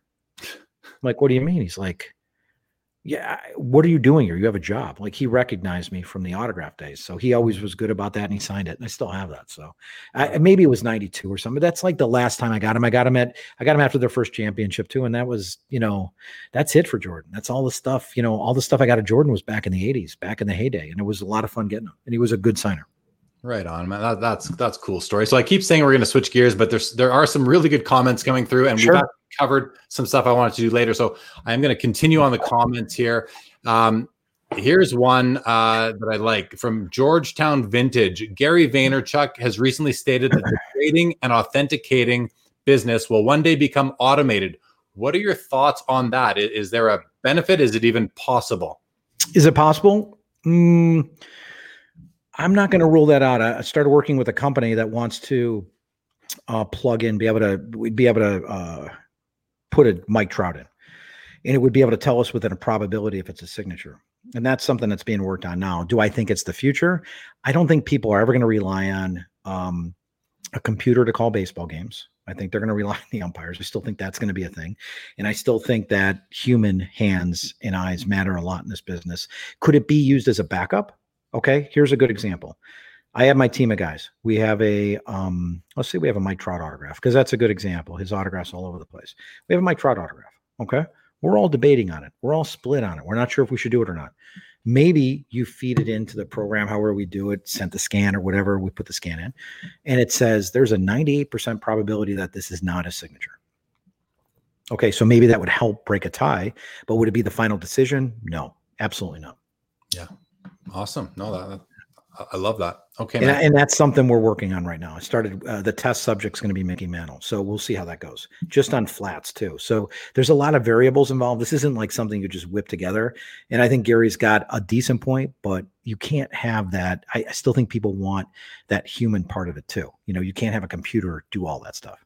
Yeah, fair enough. All right, I'm going to take just take a second and and you know I want to welcome all the viewers who are watching Sports Cards live for the first time. I think Steve, thank you for bringing some new viewers to the show. I appreciate sure, that. Of course. Um, you know, and if you if it's your first time, please do subscribe to the channel on YouTube. I'd appreciate it trying to grow this thing as as much as I can. Um, so thank you for that. I do appreciate it, uh, everybody. And uh, you know, in on the YouTube channel there this is episode number 22 so there are 21 previous episodes all but one of them have a guest and uh, I haven't had any other guests before who've been on over 100 episodes of Pawn Stars but I do still have some episodes I have some have had some guests who are you know industry insiders and have uh, you know some interesting interesting discussions. So please do go back check them out. They're long episodes feel free to consume them in little chunks 10 15 20 minutes minutes here or there. The nice thing is that youtube will remember where you left off. So please do go and subscribe to the channel. I greatly appreciate it. Thank you very much. All right uh, joel confirms it was universal autographs was the company in uh, in toronto. Okay there you go. Um, so that that's interesting. Here's another question from Billy. He wants to know: Can you think of anyone famous that absolutely refused to sign throughout their career? There's a couple guys that kind of struck a chord throughout their lives. I mean, guys had to sign. I mean, you know, in basketball, uh, Happy Harrison was like a notorious bad signer. He was just a bad guy. But then he did golf tournaments and signed. In baseball, you had just a rash of guys that were just vile. Uh, Randy Myers was one of them, a pitcher back in the 80s and 90s. Just terrible guy. He was just not good people. Um, you know, you had people like that that would kind of insert themselves. You know, Mike Marshall, uh, pitcher for the Tigers and Dodgers, and uh, Cy, I think he won Cy Young Award. Really good pitcher. He's a doctor. He looked down on the whole autograph thing for years and wouldn't sign. But then finally he decided to sign. And he said, you know, we're not a good role model. Go, go find a teacher or something. You know, I'm not a good role model for you. There were always guys like that, were just kind of quirky throughout their careers. I mean, there was a, there was years where Willie Wilson, the baseball player, wouldn't sign. You know, it just it goes in these ebbs and flows. George Bell was a great example, uh, a Canadian baseball player, played in, in Toronto for years, a great player for the Blue Jays, but um, he was an awful signer during his career.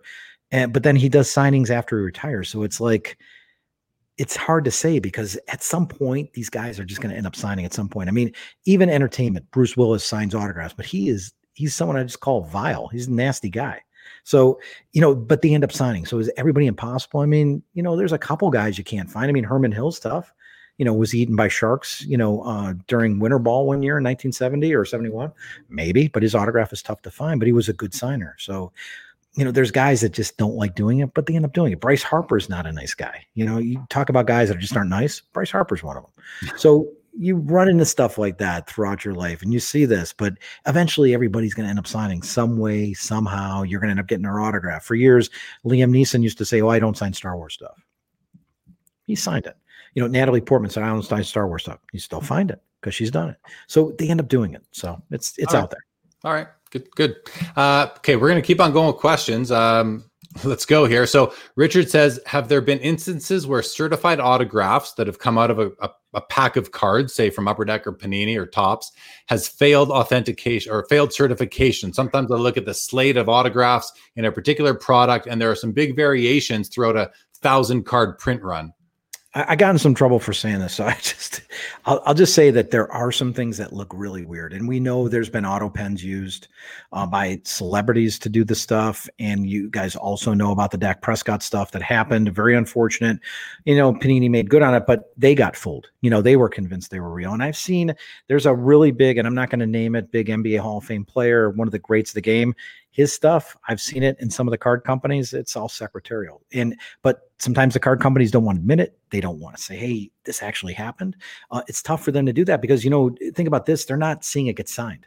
You know they're not in the most part. Sometimes they do but these guys are just signing the stuff for their agents or you know i remember doing an early signing with deshaun watson at his house and he was living down in dana point california uh, because he was here for a quarterback thing, uh, a camp that he was part of. And I remember seeing all the cards sitting up on his, um, it was in his kitchen. And he had like boxes and boxes of cars to sign. You know, I mean, they're not watching that stuff signed. So could there be? Have I seen some shady stuff go on? A hundred percent stuff that's not right. You see it and you're like, no, that's not happening. So yeah. does that stuff happen? Yeah, will continue to happen. Yeah, I'll tell you, I, I have no doubt about it that it's going to continue to happen because you don't have it in their hands. You know, yeah. I mean, think about it. But I, I, did get in some trouble recently mentioning some stuff, so I just kind of I'll just stay out of that. I think sure. there's some weird stuff I've seen, and I'm not mentioning companies or anything, but I think the players, you know, they don't they don't want to sit there and sign all that, and they're getting paid a lot of money. They'll take the money and maybe have a family member do it. You know, it happens a lot. I mean, as you see the autograph kind of uh, you know lose quality over the course of a, a, large print run, it could just be because they're getting tired and sick of sick of doing it. There was a there was yeah. a hockey player, Devante Smith Pelly, who for an upper deck product stamped the cards, and people were calling his name is Devante Smith Pelly. They started calling him Devante Stamp Pelly because he was stamping his cards. He had a an autograph stamp, and that was that was caught because it would every autograph on every card was the exact same. So it can happen uh, for sure, right? I mean well, the Dak Prescott, Dak Prescott thing was a big one, and you know what? At least, you know what? And I think for a long time that thing was. I know the I know the whole background to it. I know what happened, and it's unfortunate that it did happen. And the thing that I did mention this, and this is something that people don't like to talk about. However, but the Cowboys for years have had uh, auto pens come out of their team. Not an official product, not on cards, but if you sent to Roger Staubach, if you sent to Troy Aikman, if you sent to Tony Romo, those would all come back auto pen. They have an auto pen there that is signed for their quarterbacks for years and years and years. So when I saw Dak Prescott's, was I surprised that happened? Absolutely not, because they had that history of it. So that type of thing happens. I don't think the players either take it too seriously either. You know what I mean? Yeah. It's a big deal to these companies. They're paying a ton of money, and to have that happen, it's very sad that it happens. At least you want to have a real autograph in there. You know? Yeah, fair, fair. I'd also want to mention Richard Ho, who asked that question, uh, was at the he was part of the virtual expo. He was attending the virtual expo this past weekend, and he ended up getting married on the Saturday. Richard, congratulations on oh, your wedding! And congrats! Thanks for the deal with me for purchasing the card. Sam, um, hey, Jerry, I hope you're not regretting selling me those Gretzky's. Great show, gents. I am not, Sam. I'm happy to see them go to a great home. And thank you for tuning in, as always, Sam.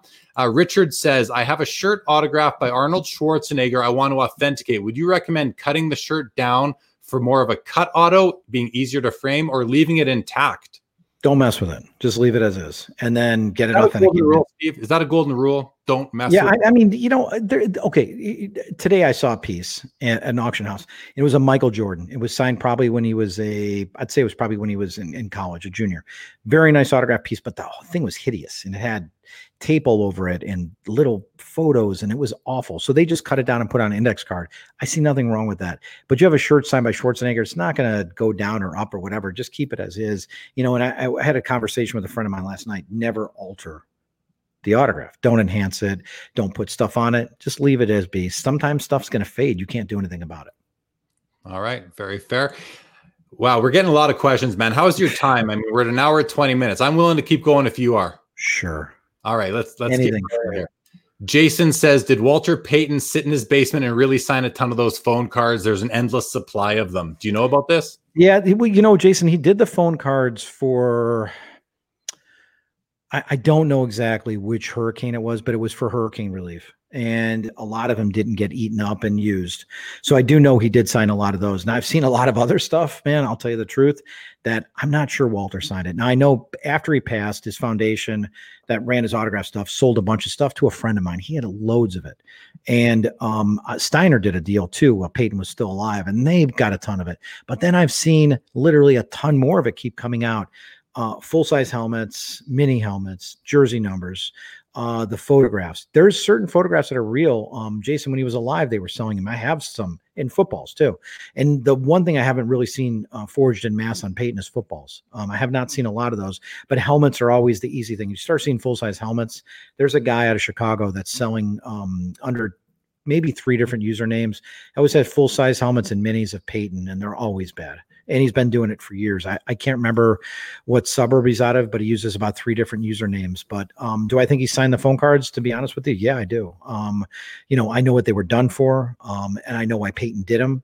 And sometimes that happens. You know, the Eagles years ago, many years ago, back in the '90s, had signed a bunch of stuff for for charity or whatever, and it didn't all get used, and someone ended up buying all of it you know, from either the band or the charity or whatever, and they ended up having all that product. So stuff like that does happen. Do I think he signed those cards? Yeah. Do I see stuff suspect on Payton? Oh my God, yes. Cards and index cards and jersey numbers and you name it, it's out there. Yeah, well, he's a legendary Hall of Famer, so there's going to be fakes out there for sure, right? Oh yeah, absolutely. Okay, I'm gonna I'm gonna whip through some comments here, and we're gonna land on a question about four comments deep here. First of all, Michelangelo says, I've never seen an ugly in-person autograph from Giannis since he was a rookie. That's good to know. Sam. I saw I saw one today. That's gorgeous on a pair of shoes. They were beautiful. They didn't even look like his autograph, and they were. They were absolutely beautiful. They were gorgeous. Right. So he's capable. Awesome. Sam says, very interesting show, guys, and some great info. Thank you, Sam. Uh, question from Wisconsin, Michelangelo Nick says, Can we have Joel Alpert on the show? Maybe. I don't. I got to figure out what we're going to talk about. Uh, I don't know Joel all that well. Not, not much, believe me, with Joel. So I, I probably, I mean, keep him on for like five minutes. All right, we'll do a short episode with Joel. Joel, if you're still listening, uh, we can have a chat and see if you're interested. Sam says, "Is it possible that people in this hobby are not subscribed to Sports Cards Live? Smash that subscribe button. You'll love this show. Thank you, Sam. I, I appreciate it so much, my man. Thank you so much." Scott says, Do people often provide provenance when submitting items, or does that even factor into your process? Uh, to be honest with you, yes and no. So you want to judge the autograph for what it is. That's the first thing you want to do. I don't want to judge the provenance. I don't want anytime someone tries to sell you a story, they're trying to sell you on something. You know, um, I took in a Bob Dylan from a friend of mine, and he said, now, uh, just to let you know, this Bob Dylan, this is how he talks. He goes, uh, you know, he signed all these different ways and he had a different signature. Like I don't know this, and you know, this one's a little wacky, but I, I know it's him, and it, you're gonna like it, and it's got it's got great provenance. Well, it's it's not real, but whenever somebody tries to sell you more on something, it usually means it's got a problem. And usually, when they push that story so much, they're trying to push something they know is not real. So that happens all the time, and I would rather not hear it. So I tell people, I, I don't want to hear it. Now, yeah. if I need to go back and look and say, hey, what what was this signed under? What kind of details? Uh, you know, sometimes it's interesting, but it doesn't have to judge the autograph. The autograph judges itself. I don't want to hear the story behind it. Very cool. All right, man. Uh, Paul says, yeah, like I needed another reason to dislike Harper. Richard is sad that Natalie Portman's autograph uh, wasn't that there wasn't much effort into it. Um, Billy, what is your favorite autograph that you own or regularly authenticate? It's work for you, but I'm assuming since you started off as a Jordan Auto Hound, among others, I, I that I know of anyway, uh, you still collect. I what do. Um, Harrison Ford, probably. Harrison Ford.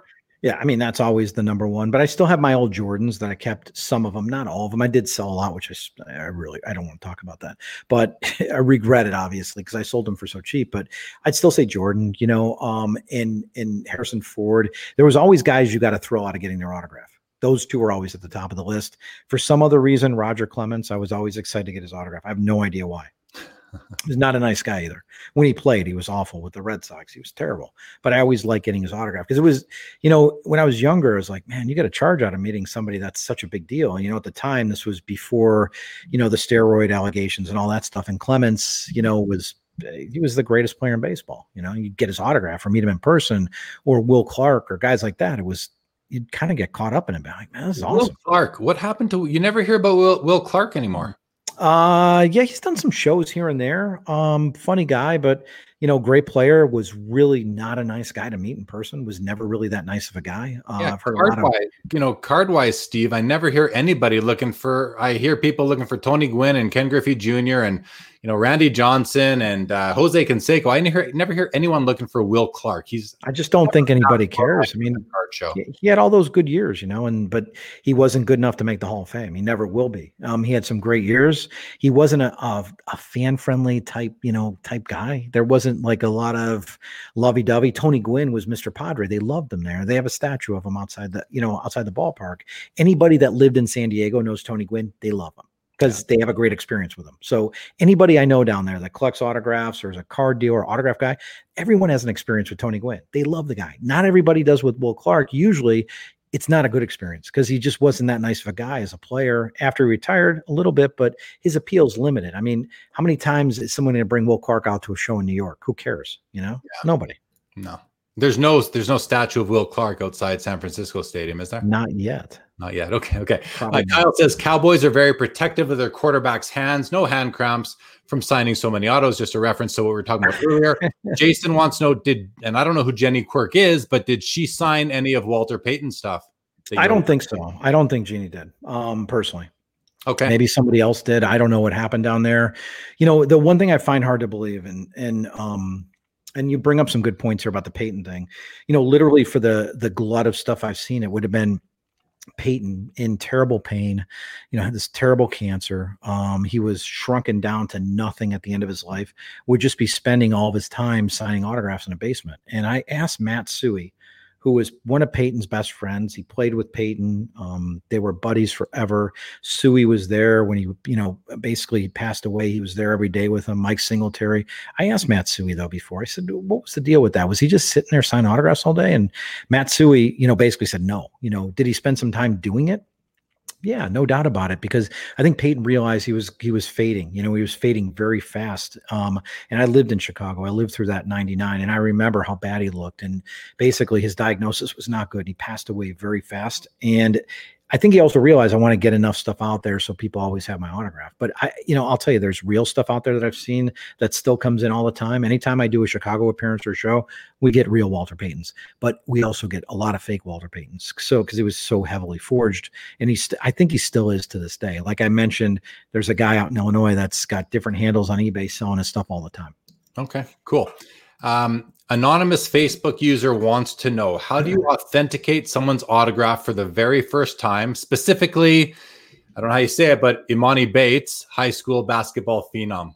Yeah, we've done a few of him. We just had a few the other day, and he has a few different variations of his autograph. Um, my guys on staff, uh, I think they've gotten him, or at least one or two of my guys have gotten his autograph in person, so that kind of helps. Oh, or they have a friend that's gotten him. So Steve, yeah. sorry to jump in. You say that kind of helps that's 100% undisputed evidence exemplar right. extraordinaire right there no i mean right. And, right i might have a friend in chicago or friend, you know the guys that i really know guys that i've known for 30 years or chased with they've gotten these guys at a young age so that helps to build an exemplar database on that then you start seeing that more consistently and it's kind of neat to see because i'm sure his autograph i saw the early stuff he signed was his full name, and now he's just doing his e bates on stuff. So, um, and even that, the problem is, is these guys get uh, gobbled up pretty quickly by either followers or friends or people surround them. They're tougher to get, and they know, you know, their friends know, their people know. You could just sell that on eBay or whatever. So they're less reluctant to sign. I mean, LeBron James did sign when he was in high school, but I mean, he was I mean, man, people clamored around him. But he's he did like a, a couple events where he signed autographs, signed photos. He used to sign in high school once in a while, but he started getting tougher and more difficult, more difficult. And now, you know, someone asked before, tough autographs. LeBron James is right up there. If you're hoping for in-person autographs, he's probably one of the toughest in any sport. I'd say even in any genre, um, he's probably right up there as a top five tough in-person autograph. Hmm. Interesting. All right. Uh, Georgetown Vintage says, great content today. Well, thank you for tuning in and glad you're enjoying it. Amit wants to know how is your own autograph? Do you take more care with it now? Do you advise clients on how to preserve their autograph? That's a great question. Do you advise clients or athletes and entertainment stars uh, on how to preserve their autograph legacy? Uh, you mean my how I sign my name? I think that's what he means. Um, it's pretty much been the same consistently since I'd say probably 2005 or four or five, where it's just it's like a machine. I've just considered just a machine, you know. Just I, I, like if I do an appearance, and once in a while I'll do appearances for Pawn Stars. I'll sign things a little nicer. Um, but for the most part, when I sign letters, it's the same thing you've seen for years. It's funny when I see my autograph forged, I get a kick out of it because it happens all the time. I'm almost like that's not my signature. Oh, that's funny. Okay. Someone's doing my signature. I, I kind of find that. Um, do I advise clients on how to preserve their autograph legacy? Um, that's a good question. Um, not really, but I've been around enough celebrities where they'll start talking about their autograph. You know, Al Pacino will be like, How's my name look here? What do you think? Am I doing a good job with it? You know, start mentioning that. And you say, Yeah, just keep it like that. You know, if you go back to how Al Pacino signs in person for someone, he signs a check mark. So, you know, you watch him sign his name. He's, am I doing fine with this? The guy that I find fascinating is Ichiro. Uh, I sat in a room with Ichiro and watched him sign for like an hour one, you know, during one of his signings with Mill Creek Sports, and he is just a machine. Everything is the same. It's incredible. I don't even know how the guy does it, but it's just he has the same movement. He's in a zone. He doesn't look up. He doesn't drink water. He doesn't sit there and listen to music. He's just a machine. Just pounds it out. Put the ball down. Put the ball down. And it's the same thing every time. It's amazing. Very disciplined. Okay. Yeah. Okay, we're at the bottom of the comments that we're going to address on screen for now, which gives us a, a minute here to move on finally. So, you know, the market in terms of cards, Steve, is going crazy as of late. You're well aware of it. What is it like, kind of um, observing that from the from the office of, a, of an of an autograph authenticator? Because it's not exactly your business, but there are obviously some parallels. Um, what's it like, kind of witnessing it, and do you see it happening in the autograph business too? Is is it about to happen? Has it already happened?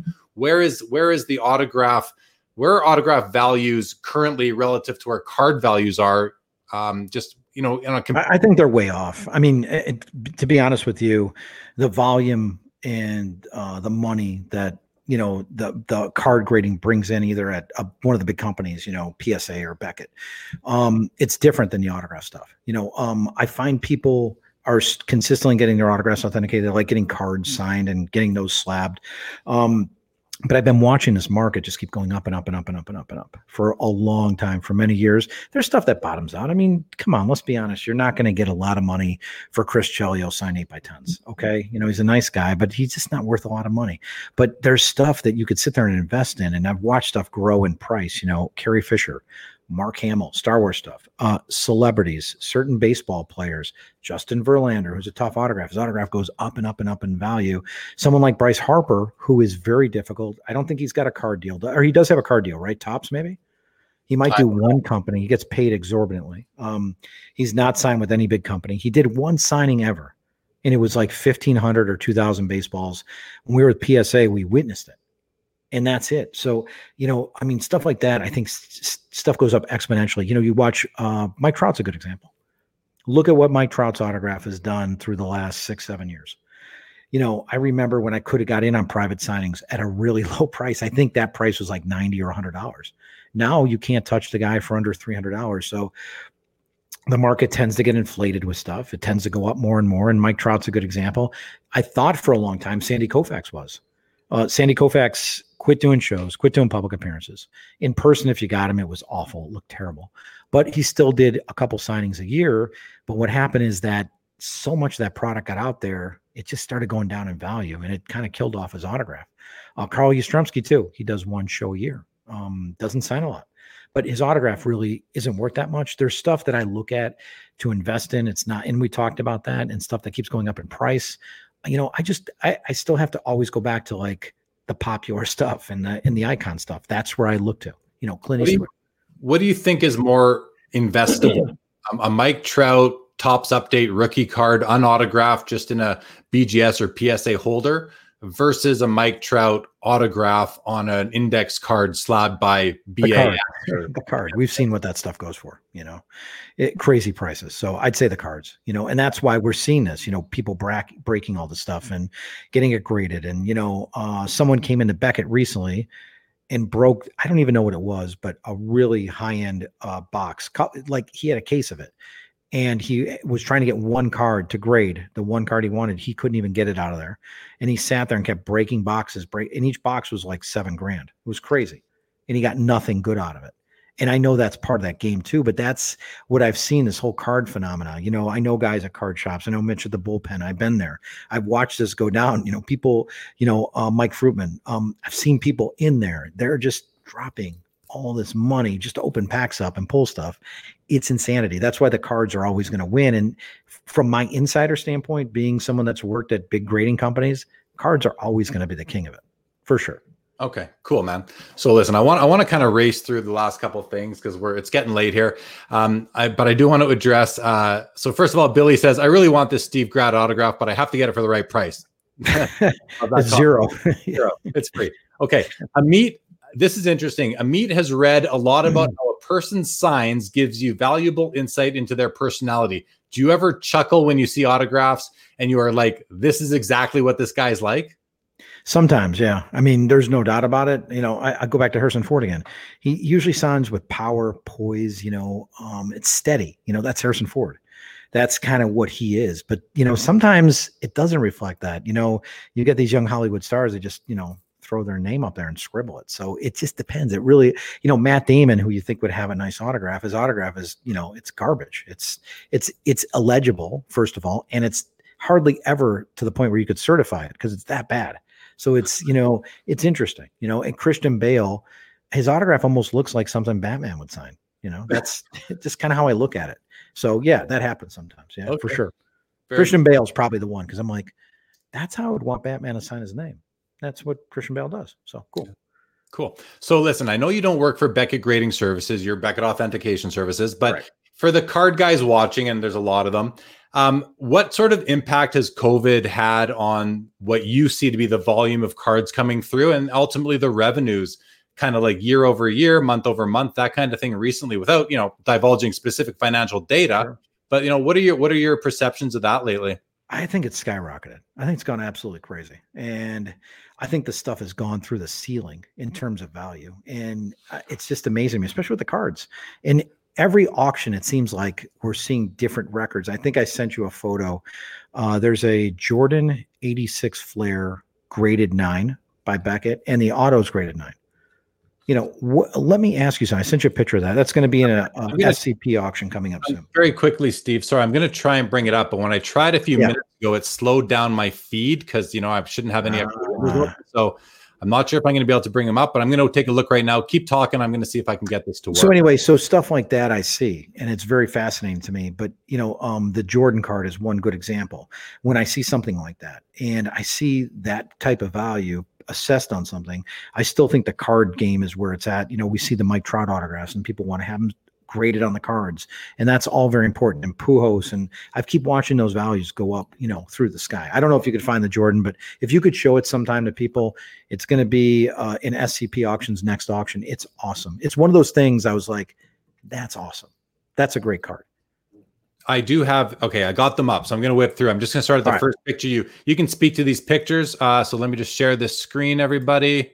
Take off Amit's comment. Oh, there I am on Pawn Stars. All right. So here we go. Here is um oh Oh, that that was a great piece, by the way. If you went the the shoe, those are uh, rookie era Jordan shoes that are authenticated recently, signed vintage by him on kind of the heel, and then also on the front, he signed them back in '91. So uh, really neat piece. So we did those, and those are in Goldin auctions uh, currently. So, oh. and, and the last pair like that sold for five hundred sixty thousand dollars.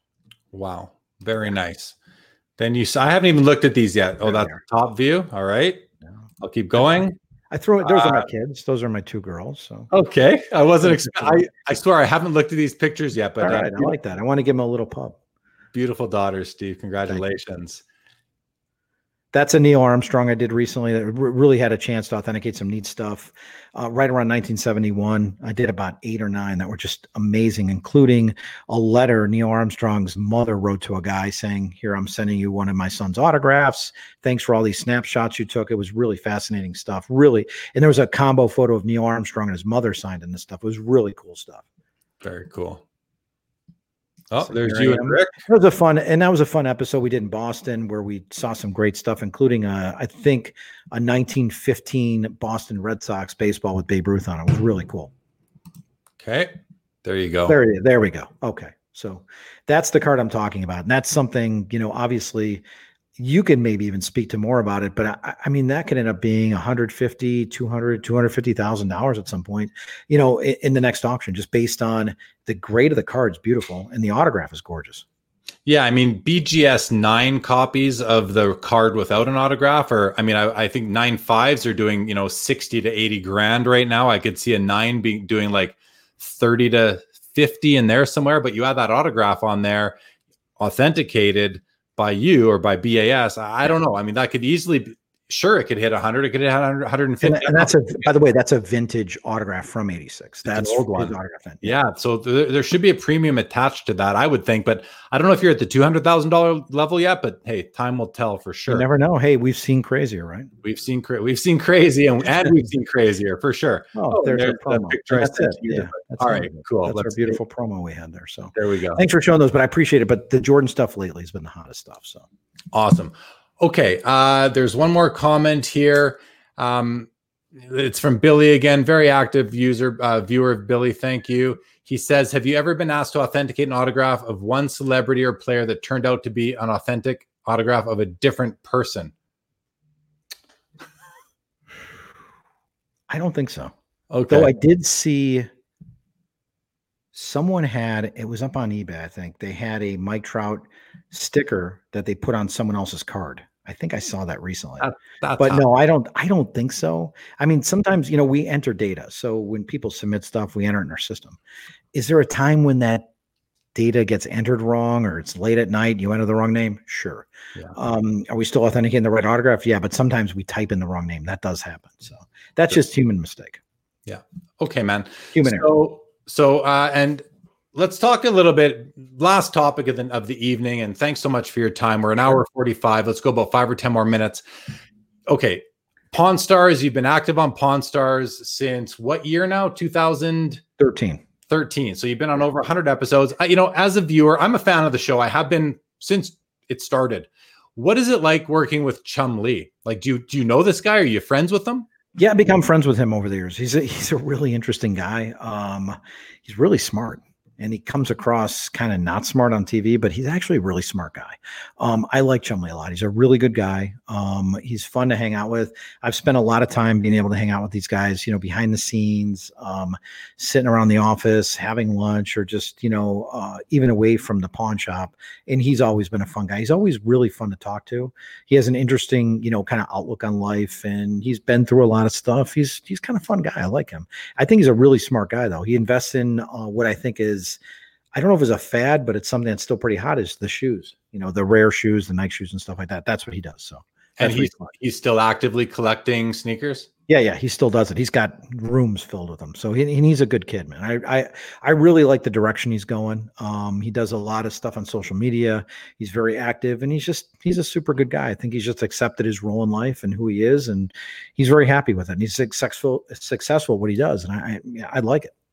Awesome. Tell us a little bit about Corey, Rick's son. What's he like to work with? Ah, Corey's interesting guy. Corey's not too friendly of a guy to anybody. Um, we've had some pretty good times together, um, but usually off camera. Um, you know, he comes in, does his job, and uh, kind of leaves. Usually, the best times to spend with Corey are just sitting around uh, talking in the old man's old office, or you know, just up in the production room. You know, before or after we film. You know, he's usually a little candid, but he's also reserved at times. You know, and he's definitely uh, an interesting guy for sure. I will tell you that much.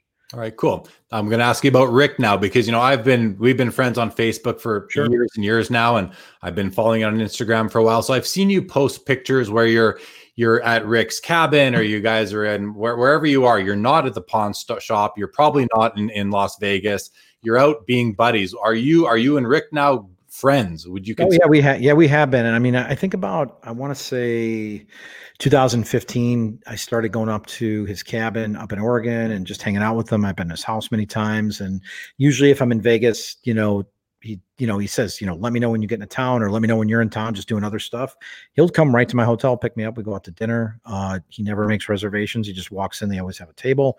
It's nice when you go into nobu and it's packed you know with people all over the place used to be pre-covid and uh, they just say oh we'll get your table for you in one minute you wait less than a minute the place is packed there's probably a three hour wait and you get seated immediately so uh, he's a good guy he's great to talk to um, he's a wealth of knowledge and the stuff we do on the show is great because the guy's just got it all sitting up here. It's amazing what he has in the storehouse. And I've learned a lot being around him, hanging out with him, um, you know, just being friends with him. He's he's a good guy. He knows his stuff. Uh, he's very passionate about what he does. He's involved in, you know, he's an executive producer too in the show. So he's involved in the look and feel of it. And I think the show starts what is today, the 24th. I think they resume in two weeks of filming. So, and I know I'll be back in Vegas really soon doing some stuff for the, you know, for the show. So, which I enjoy doing. I, I think I have to wear a mask though now. Yeah, I'm sure you will. I'm sure you will at, the, at this point in time. So, Sam, that answers your question. Pawn Stars is still filming. I, I do want to ask you also, uh, Steve, about some of the other uh, buddies that Rick and Chumlee and uh, Corey call in to to help them prove, uh, you know, or, or at least value things and authenticate other items, non autograph type stuff you know um, are you friends are you are, like you've been doing it for a while some of the you know uh, what what the, the beard the beard of knowledge That, oh, Mark's Mark's a great guy, and I, I still have not gone to the Clark County Museum. Mark's a really good guy. I think he's retiring from that really soon. Um, he's one guy I talked to, uh, Warwick, who does the kind of the music memorabilia. I've worked with him a lot through the years in the show. They've alternated a bunch of the guys out. There's a there's a guy, a toy guy, I think Steve Johnson, nice guy. He has a toy store right across the street from the pawn shop. Um, and he was he replaced the old guy that was downtown. John, Johnny, who's also a good guy too, and uh, and the guy who owned the uh, the, the there's a guy who owned the store down the block. Jeremy had a sports memorabilia place down the block he's not really used on the show much anymore. I used to know the art guy, Brett. I know the new art guy, you know, so I've gotten to know all those guys. There was a time when we did not run into each other much, but it just happens once in a while. Uh, Rick Dale, uh, I've, I've been uh, with Cross Pass a bunch of times lately. Uh, even some of the old guys like Danny Koker, who I've met, you know, through Rick and stuff like that. So you do run into some of the other experts, and Antoine's always around, and I've known Antoine really well. Um, is he the, works, the security guard? Yeah, yeah, great guy. Really good people and a good friend. I've known him forever. So is he, is he an actual security guard employee or is he there for Yeah, the- he is. He does. He does actually does security for Rick um okay. at events and he works at Rick owns a it's kind of like a, a, called a container type uh, mall. He owns it right next to the pawn shop. So he has a bar in there and he also has a barbecue place that he that he's part of. So um, Rick, when it pre-COVID, I'll say every Friday, Saturday would be up in the bar bartending, and Antoine would always be there providing security and doing a little DJ work. It's really weird with Rick. The show's been on for so long, you know. Yeah. It's been on since 2009, and it's that's a long time for a TV show. And it's just amazing that how people love still being around Rick so much. I mean, they love it. I mean, I don't, and I'm friends with him, you know. Yeah yeah no man i mean i i go to vegas every so often and every time i go i do make it a point to going of going to the shop uh hoping to get a glimpse of one of these guys you know either the old man when he was still alive rick corey chumlee i never did i i never got to see any of them there um so two things. Scott says, you know, when I was at the shop, I was surprised to see how small the show. Everybody, everybody always says that. They, I mean, what, years ago when they first started filming, it was really small. It's really tiny. And then they open it up and open it more and more. It's really hard to expand. Rick's had a lot of trouble there in Vegas. It's very costly, but they kept expanding more and more and more. And now it's where they have fine artwork and swag and stuff that they call it in the back. You could buy shot glasses and bobbleheads and t-shirts and all that stuff. So that's still available in the store. You could get all that stuff. Yeah. But I mean, I still think it's kind of big in there when I go in, but maybe it's just me. I've been in there a few hundred times, so I'm just used to being in there. But it still kind of looks big to me. You know, they they they take every morning, they set all the stuff up. But that's what the old man used to like doing. He used to come in, he used to help set up the whole store. He used to make sure all the cases were right. That was like his thing, especially as he got you know older and his condition kind of worsened before he passed away. Even three weeks before he died, he was there in his wheelchair, and they had him going around checking the cases out, which I really liked. And that's the last time I mm. saw him was about three weeks before he died. We spent about ten minutes together in his office, and I mean, unfortunately, couldn't talk anymore. But you know, we just sat there. I talked to him, told him what I was up to, and you know, he acknowledged it all. So it was really nice. And Rick was, I'll tell you, that's something um, you don't get a chance to see on air a lot, but Rick was truly saddened and you know devastated by his dad's loss. And I was there. Uh, we went to the funeral, and it was a nice service. And uh, his dad, his dad was a great guy. You know, really a lot of fun to be around. Always was very entertaining on TV. A great character for sure. For sure. Um, okay, uh, and you know, just my my experience in the shop. I agree. I, I think where the show, you, you're kind of surprised that the store is actually bigger than what they show you on TV because they do have all that space in the back dedicated to the swag and and some of the higher end art that's on the walls. I've seen motorcycles in there. I've seen all sorts of different things back there. Rick also opened a store up in the Venetian too. Yeah. Unfortunately, he's had it open during this time when he couldn't have it. I mean, they've had it. This the Venetian's been closed, the mall and stuff. So you know that sucks for him. But he did open kind of like a high end art gallery too. Um, unfortunately, it's probably not doing that great or as great as he wanted because of what's happening. But he had some great stuff in there, and he always, uh, you know, he'd taken really high end stuff he bought in the show, um, and bought on air, and they put it in there. So he also has another avenue to sell stuff, and obviously his website too. So he's always looking to expand his enterprise. You know. All right. Interesting. Uh, Terry wants to know: uh, Are Rick, Corey, and Chumlee ever actually at the store unless they're filming?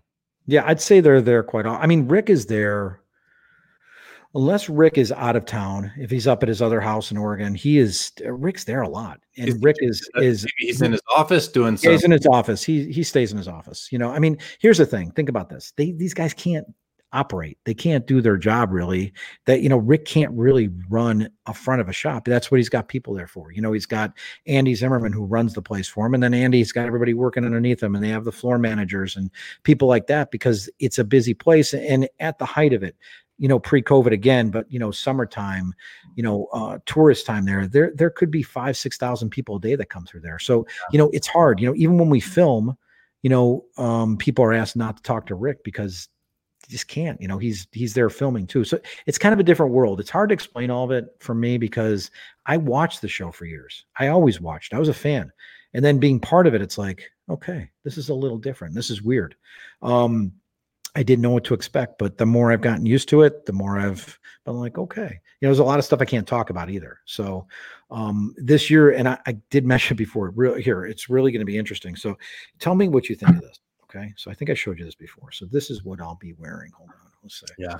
Be wearing this mask right here. What do you think of that? Yeah, I like it, man. I like it. It's pretty uh, intimidating. You know, I am going to be wearing that. I showed the producer. I wouldn't want to pass you a fake autograph. The producer asked me uh, a couple weeks ago. Said, "Hey, you know, we're going to come back very soon. Do you have a problem wearing a mask on air?" I said, "No, sure, we'll make it work." So I showed her that, and she's like, "All right." that's what you got to wear. No one's going to know it's you. And I'm like, well, it's it looks better than my face, so I think I'll go with that. Oh, come on, come on, you're a handsome guy. Okay, let's keep going here quickly because uh, this is a cool question. You've had a lot of screen time. Screen time, and history is known for their spinoffs.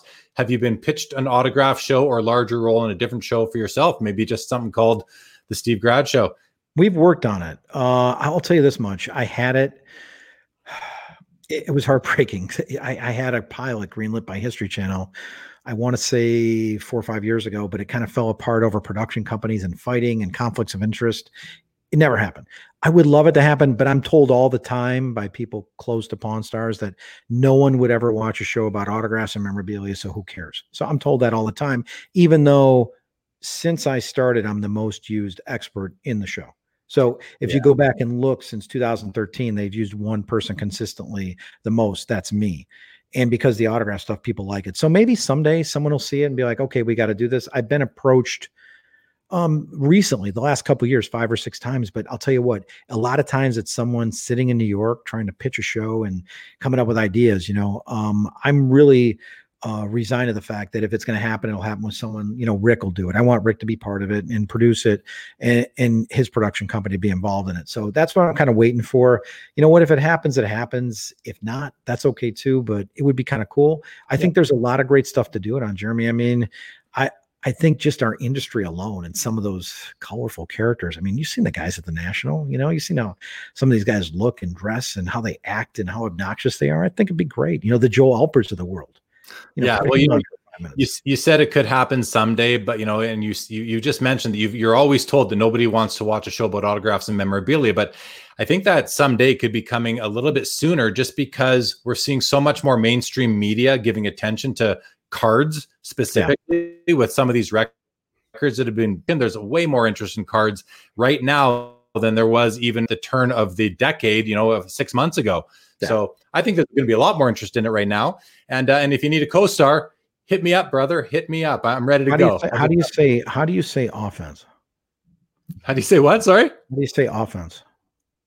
Offense. Oof. Offense. Offense. I say offense. I say roof. You say roof. I know. I know. Hey, we're we're very similar, even though we're we're we're, we're on. I need a little more of that offense. Yeah. Do you say? Oh wait, where's the A's at? About. It's about. Okay, let's keep going. Let's keep going. We're gonna we're gonna wrap this up in a couple minutes here. A question I want.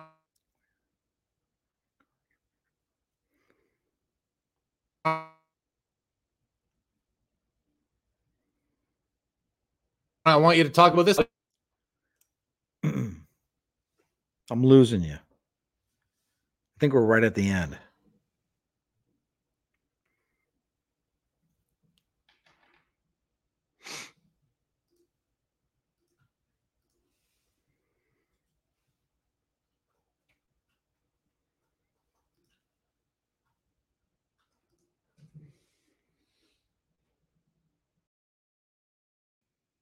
Do you hear me?